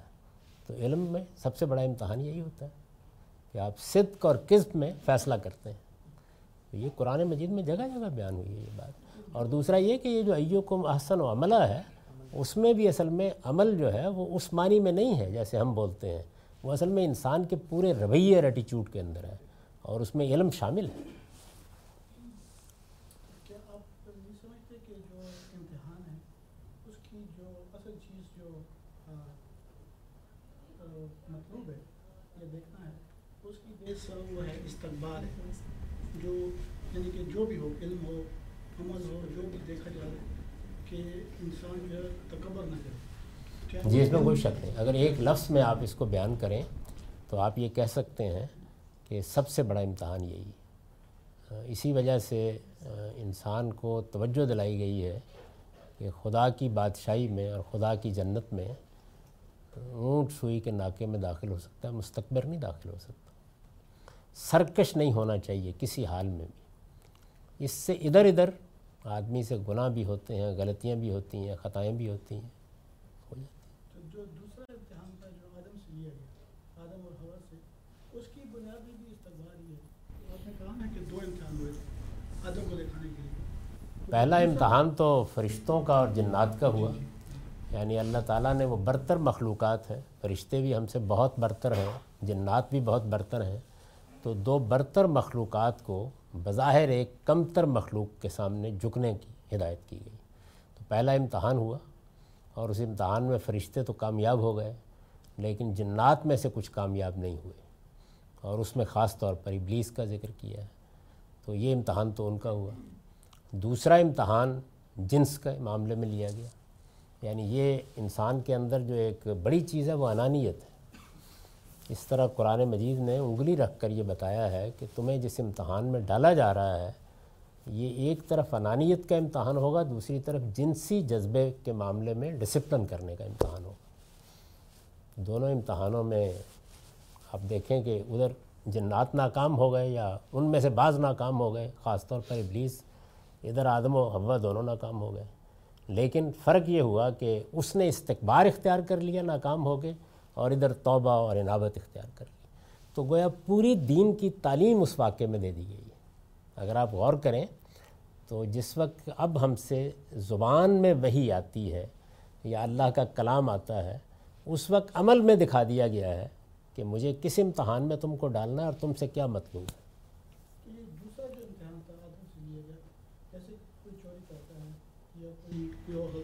ہے یا یہ جنس کا، تو یہ بھی تو سب اعمال ہیں تو وہ بھی اصل میں استقبال کا ہی امتحان تھا کہ دیکھا جائے کہ آدم ندامت کرتے ہیں یا ندامت کا اظہار کرتے ہیں۔ یہ نتیجے کے طور پر تو یہی ہوتا ہے جو ندامت توبہ توازو خدا کے سامنے جھک جانا یہ معافی کا باعث کیوں بنتا ہے؟ اس لیے کہ استقبار نہیں ہے۔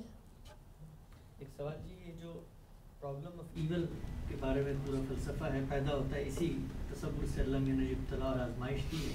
اس میں بہت ساری جو ابتلا ہے وہ تو انسان نے خود تخلیق یعنی غربت خدا نے تو تخلیقی جس نے سوال سالین زمین بنائی، لوگ اب یہ تو چند لوگ دولت پہ بیٹھ گئے تو اس سے غربت بن گئی ہے۔ تو یہ ابتلا تو انسان کی، انسانوں پر پیدا کی ہوئی ابتلا ہے، اس کا تو خدا سے کوئی تعلق نہیں نہیں، خدا نے دنیا ایسی بنائی کہ اس میں انسان یہ ابتلا پیدا کر دے۔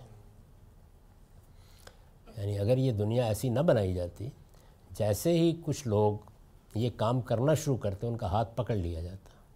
دنیا ان کی معاونت سے انکار کر دیتی۔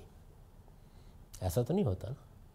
کوئی استحصال کرنے کا منصوبہ بناتا ہے تو بعض اوقات لوگوں کے ساتھ بھلا کرنے کے منصوبے ناکام ہو جاتے ہیں، وہ کامیاب ہو جاتا ہے تو یہ کس کا اذن ہے؟ یعنی یہ اس قانون کا اذن ہے جس کے تحت ابتلا کا موقع دیا گیا ہے۔ ورنہ تو کوئی کر نہیں سکتا۔ کچھ انسان جو ہے وہ گناہ یا کچھ چیزیں انسان کے خلاف اگینسٹ کر لیتے اس کے نتیجے میں آپ نے کہا ہے کہ اس پہ جو ہے، قیامت کے دن اس کو سادگی کے حوالے کر دیا جائے گا کہ جو جس نے جس کے ساتھ زیادتی کی ہے۔ تو اگر وہ آدمی زندگی میں ریئلائز کر لے کہ میں نے کسی کے ساتھ زیادتی کی ہے اور اس پہ پشمان ہو اور اپنا اضالہ کرے، معافی مانگے، اس کے باوجود بھی جو ہے مطلب کہ اس کی کیا اسی پھر بھی اس کو اس کے حوالے کیا جائے گا۔ آپ نے ازالہ کیا اس کا تو پھر کیوں کیا جائے گا؟ نہیں مگر اس سے آپ کا ازالہ پرسنلی نہیں ہو سکا جس کے ساتھ آپ نے کچھ کیا ہے آپ اس ایسا ہو گیا کہ آپ کے ساتھ اس کا کوئی انٹریکشن نہیں ہوا۔ مگر آپ نے ریئلائز کیا کہ اس کے ساتھ آپ نے زیادتی کی ہے اور اس کی آپ نے اس کے اخلاف کے ساتھ کوئی بھلائی کریں؟ یعنی جو کچھ بھی کر سکتے ہیں کریں اس لیے کہ مقدمہ تو اس کا ہے نا۔ جی۔ وہ پیش تو ہو جائے گا۔ اگر آخرت انصاف کی جگہ ہے، تو یہ تو نہیں ہو سکتا کہ اللہ تعالیٰ کہیں کہ اچھی بات ہے، تم نے کر لی تھی جو برائی کرنی تھی۔ یعنی وہ معاف کریں گے تو اس بندے سے بھی کہیں گے کہ وہ معاف کریں۔ تو مقدمہ پیش تو ہوگا ہر حال میں۔ اگر آپ نے اچھا رویہ اختیار کیا ہے، آپ کے اندر انابت موجود رہی ہے، آپ نے بعد میں اس کے لیے دعائیں کی ہیں، ظاہر ہے وہ بھی سامنے آ جائیں گی ساری چیزیں۔ اگر کوئی زیادتی ہو گئی، غلطی ہو گئی، تو کیا کیا ہم نے اس کے ازالے کے لیے؟ اب ممکن ہے کہ جو ازالہ ہم نے کیا، دعا کی صورت میں کیا، بھلائی کی صورت میں کیا، اس کے بچوں یا اس کے اخلاف کے ساتھ کوئی اچھائی کرنے کی صورت میں کیا، تو جو کچھ بھی ہم نے کیا ہے، وہ قابل قبول بھی ہو سکتا ہے اور وہ ناقابل قبول بھی ہو سکتا ہے۔ اس لیے یہ تو ڈر رہے گا، باقی کیونکہ بندے کے ساتھ معاملہ ہو گیا ہے۔ بندہ تو خدا نہیں ہے نا، بندہ بہت تھوڑ دلا ہے اور وہاں ہر ایک کو ضرورت ہوگی اس کی۔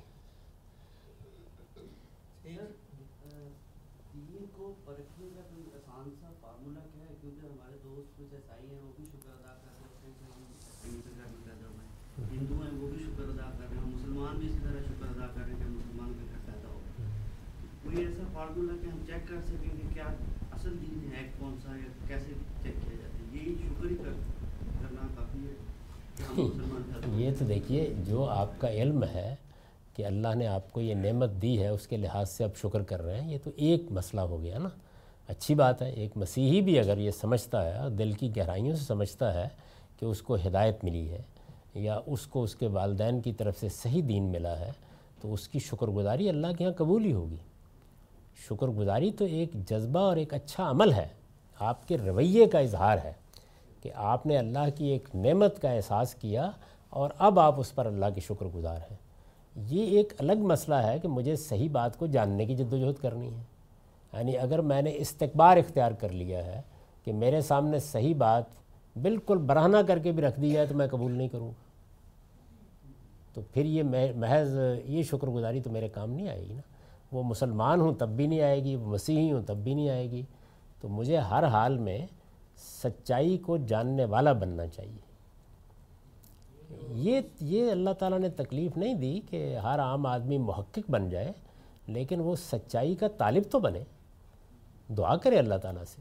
تو جس وقت آپ سچائی کے طالب بن جاتے ہیں، تو پھر اللہ تعالیٰ مواقع فراہم کرتا ہے۔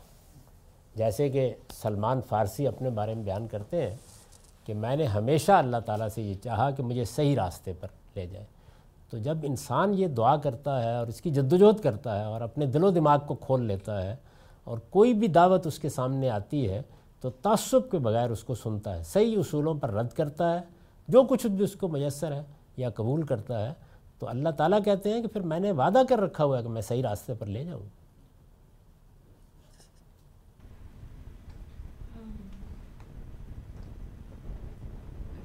اگلی سنت یہی زیر بحث آ رہی ہے۔ ہدایت و ضلالت۔ ہدایت کیسے ملتی ہے؟ گمراہ کیسے ہوتا ہے؟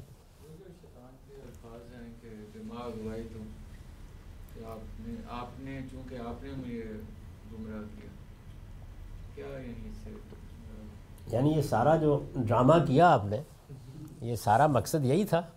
یعنی میرے ساتھ کوئی پرانا بدلہ چکانا سے چکا لیا آپ نے؟ یہ مطلب ہے اس کا۔ آپ دیکھیں سب کے سب جتنے بھی اس کے پیروں ہیں، وہ ہمیشہ یہی کہتے ہیں کہ ہمارا کیا قصور ہے اس میں؟ صورت حالی اللہ تعالیٰ نے ایسی پیدا کر دی ہے۔ دیکھیں حجاب میں ڈال دیا۔ مشاہدے میں رکھا ہی نہیں ہے۔ چیزیں پیشی اس طرح آتی ہیں۔ دنیا میں ہم دیکھتے ہیں کہ اس طرح سے شر کا ظہور ہوتا ہے۔ آپ کبھی پڑھیے؟ بڑے فلسفیوں کو پڑھیے۔ خاص طور پر یہ جو لوگ جو ہیں مثالی کے اندر سے اٹھ کے پھر پیدا ہوئے ہیں۔ آپ سارتر کو پڑھیں مثال کے طور پر۔ تو آپ کو اندازہ ہو جائے گا کہ انسان اعلیٰ ترین ذہانت رکھنے والے انسان بھی کہاں سے بول رہے ہوتے ہیں؟ بالکل یہیں سے بول رہے ہوتے ہیں۔ وہ بھی کوئی کم ذہین نہیں ہے۔ اس نے کمال کا اعتراض کیا۔ یہ سارا جو کچھ بھی آپ نے کیا، یہ ضروری کیوں تھا؟ آخر اس کی وجہ کیا تھی؟ یعنی میرے اندر اگر برتری کا احساس تھا تو اسی کو پرکھنا تھا آپ نے۔ یہ کیا کیا آپ نے؟ تو اب میں بھی آپ کے ساتھ پیش آؤں گا۔ جی۔ تھوڑا سا آپ اسلام اور کلچرل انفلوئنس کے بارے میں تھوڑا کامنٹ کریں گے کہ جو اسٹرگلس ہوتی ہیں لوگوں کو cultural background and then accepting Islam اور ٹرائنگ ٹو فالو کہ what is how do you overcome that struggle کہ سو ایگزامپل ہم دیکھتے ہیں کہ پوری دنیا میں اسلام ڈفرینٹ کلچرس میں ڈفرینٹ طریقے سے۔ پریکٹس بھی نہیں ایکسیپٹینس لیولس ڈفرینٹ ہے کس جگہ پہ کوئی چیز ایکسیپٹیبل ہے، دوسری جگہ پہ نہیں ہے۔ ناٹ بیکاز کہ اسلام میں ہے کہ نہیں، کیونکہ کلچرلی لوگ اس طریقے سے uh, رہ رہے تھے پہلے۔ تو اس اسٹرگل کو ہم اس میں کہاں پہ uh, فٹ ان کر سکتے ہیں؟ یہ سارے حجابات ہیں نا کلچر بھی ایک حجاب ہے، تاریخ بھی حجاب بن جاتی ہے۔ اس وجہ سے ان کو پھاڑنے کی کوشش کرنی چاہیے۔ پردے ہیں، پڑے ہوئے ہیں۔ اور یہ کوشش آپ نے کتنی کی، کتنی مخلصانہ کی، اپنی طرف سے کسی تعصب کو حائل نہیں ہونے دیا، ممکن ہے آپ نتیجے تک نہ پہنچ سکیں۔ اصل میں یہ جو آپ کا ایٹیچیوڈ ہے، یہ خدا کو بہت پسند ہے۔ آپ حق کے سچے طالب ہیں، زندگی بھر رہے۔ اپنی طرف سے کوشش آپ نے کی کہ مجھے صحیح بات معلوم ہو، لیکن نہیں واضح ہو سکا۔ حجاب رہا، کوئی نہ کوئی پردہ حائل ہو گیا۔ بعض جگہوں کے اوپر کچھ سوالات رہ گئے۔ اس سے فرق نہیں پڑتا کوئی بھی۔ آپ نے رخ سیدھا کر لیا، آپ جد وجہد کرنے کے لیے نکل کھڑے ہوئے۔ یہ سب سے بڑی بات ہے۔ اس کا رویہ پیدا کرنا ہے یعنی اس وقت بھی جو سب سے بڑی تعلیم اگر مجھ سے کوئی پوچھے کہ کیا ہے، تو مشرق سے مغرب تک بچوں کو یہ سکھانا کہ تم حق کے سچے طالب بنو۔ اگر آپ یہ چیز ایک مرتبہ پیدا کر دیتے ہیں کہ آپ تعصبات میں نہیں رہیں گے، آپ جو کچھ آپ نے سیکھا ہے، اس کو ہر وقت ان لرن کرنے کے لیے تیار ہوں گے۔ آپ کی زندگی ہمیشہ سچائی کی طلب میں گزرے گی۔ یہی ایک چیز ہے، اس کی تعلیم دینی چاہیے۔ ہم بالکل اس کے برعکس تعلیم دیتے ہیں۔ اگر آپ غور کر کے دیکھیں، تو ہر جگہ یہ ہے کہ تعصبات کی ایک دنیا ہے جو ہم پیدا کرتے ہیں۔ انہی کے اندر ہمارا لٹریچر وجود میں آتا ہے۔ اسی کے تحت ہمارے نصابات بنتے ہیں۔ اور ہم فخر کے ساتھ یہ کہتے ہیں کہ ہم اس طرح کے لوگ پیدا کر رہے ہیں۔ کس طرح کے لوگ؟ یعنی جو فلاں فلاں چیز کو ماننے والے ہوں۔ فلاں فلاں چیز کے بارے میں جذباتی ہوں، فلاں فلاں کو دشمن سمجھنے کے لیے تیار ہوں۔ تو یہ ہم فخر کے ساتھ بیان کرتے ہیں۔ ساری قوموں میں یعنی کچھ میں زیادہ، کچھ میں کم۔ آپ کو اصل میں یہ تو حق حاصل ہے کہ آپ کی جو میراث ہے، آپ کے پاس علم کی میراث ہوتی ہے نا، جس وقت آپ دنیا میں آنکھ کھولتے ہیں تو آپ اپنے بچوں کو منتقل کریں یہ۔ لیکن اس میراث کو منتقل کرتے ہوئے ان کا ذہن کیا بنائیں ان کا ذہن سچائی کے سچے طالب کا بنائیں ہر حال۔ جی۔ شیطان صاحب کا ذکر ہوا تو اس سے ایک سوال ذہن میں آیا کہ آپ نے ویسے اس دنیا میں مستق صاحب کہنے کا وہی ہے۔ جی ہم جیسا آپ نے بتایا کہ ہر انسان ہر موقع پہ ایک امتحان میں اور خدا نے انسان کو بلدید اسی دی ہے باقی مخلوقات سے کہ ہم میں اپنا ایک نفس ہے فیصلہ کرنے کی صلاحیت ہے۔ بحیثیت مسلمان دن میں بیسیوں بار ہم شیطان سے پناہ مانگتے ہیں۔ اعوذ باللہ من الشیطان الرجیم کہتے ہیں۔ تو کیا یہاں پہ مراد شیطان سے واقعی ابلیس اور اس کے جو اس کی جو ذات کے اور قسم کے جنات ہیں، وہ ہیں؟ یا یہاں پہ مراد اپنا نفس اور اپنا ارادہ بنانے کی جو صلاحیت صلاحیت ہے، وہ ہے؟ ہر چیز ہے۔ یعنی سب سے پہلا شیطان تو خود میرے اندر جو تقوی اور فجور کا الہام ہے، وہ اندر سے اٹھتا ہے پہلے۔ تو اس سے بھی اللہ کی پناہ مانگنی چاہیے۔ لیکن اس اس وہ جب تنہا اٹھتا ہے تو اتنا کبھی نہیں ہوتا۔ پھر اس کو قوت فراہم کرتے ہیں جنات میں سے، جو اس طرح کے اشرار ہیں، یا ہمارے اپنے ماحول میں جو قرآن نے کہا ہے نا مل الجنت والانس یعنی کچھ تو شیاطین وہ ہیں کہ جو جنوں میں سے ہیں، انسانوں میں بھی بڑے شیاطین موجود ہوتے ہیں، وہ ہمارے ماحول میں ہیں، وہ ہمارے گرد و پیش میں ہیں، ہماری دنیا کے اندر، ہمارے ماضی میں، ہماری تاریخ میں، حال میں، مستقبل میں موجود ہوتے ہیں۔ تو ان سب سے بھی اللہ کی پناہ مانگنی چاہیے۔ اللہ کی پناہ مانگنے کا مطلب کیا ہے؟ یعنی بندہ کہتا ہے کہ جد و جہد میں کروں گا شیطان سے بچنے کی لیکن آپ کی مدد چاہیے مجھے۔ مطلب شیطان کی اصطلاح جو ہے وہ ابلیس کی مخصوص نہیں ہے جیسے کہ عمومی طور پہ ہم نہیں نہیں بالکل بھی نہیں۔ دیکھیں شیطان تو قرآن مجید کو آپ بالکل ابتدا سے کھولیے تو یہود کے جو لیڈر اس وقت موجود ہیں ان کے لیے استعمال ہو گئی۔ ویزا خلاء الا شیاطین یعنی وہ جو سرکشی پر آمادہ ہو گئے اسی طرح تاغوت کا لفظ جس طریقے سے شیطان کے لیے استعمال ہوا ہے یا شیاطین جنس جن کے لیے استعمال ہوا ہے، اسی طریقے سے جو وہاں پر لوگ موجود تھے، ان کے لیے بھی استعمال ہوا مسلمز ہمیں جتنا ہوم ورک کرنا ہے سچ جاننے کے لیے۔ وہ تو صرف یہ ہے کہ ہم نے کیونکہ یہ ایکسیپٹ کر لیا ہے کہ ہمارا مذہب ٹھیک ہے۔ تو ہم اس میں مزید معلوم کریں کہ کیا سچ ہے، کیا ہم نے جو جو انفارمیشن نہیں لیکن جو نان مسلمز ہیں، ان کو تو بہت ہی کام کرنا پڑے گا سچ تک پہنچنے کے لیے۔ تو ہمارے لیے زیادہ آسانی نہیں ہوئی پھر؟ ہمارے لیے بڑا حجاب بھی بن جاتا ہے۔ ہم سچائی کو جاننے کی کوشش نہیں کرتے۔ یعنی جو جو کچھ لے کے پیدا ہو جاتے ہیں، وہی۔ اصل میں آپ کو بھی اسی طرح ایک مسیحی کی دعوت شوق سے سننی ہے کہ یہ کیا بات کہہ رہا ہے، جیسے اس کو آپ کی دعوت سننی ہے۔ یہ باہمی معاملہ ہے۔ آپ کے سامنے بھی آئے۔ یہ تکلیف نہیں دی اللہ تعالیٰ نے کہ ایک مسیحی یا ایک مسلمان وہ محقق بن کے اٹھ کھڑا ہو۔ یہ بس کی چیز نہیں ہے۔ نہیں، سوال جب پیدا ہو گیا ہے تو اس کو تو جانے نا۔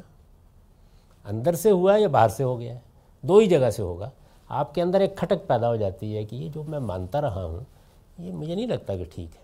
اور آپ دیکھیں یہ بارہا ہوتی ہے لیکن ہم اس کا گلا گھونٹ دیتے ہیں۔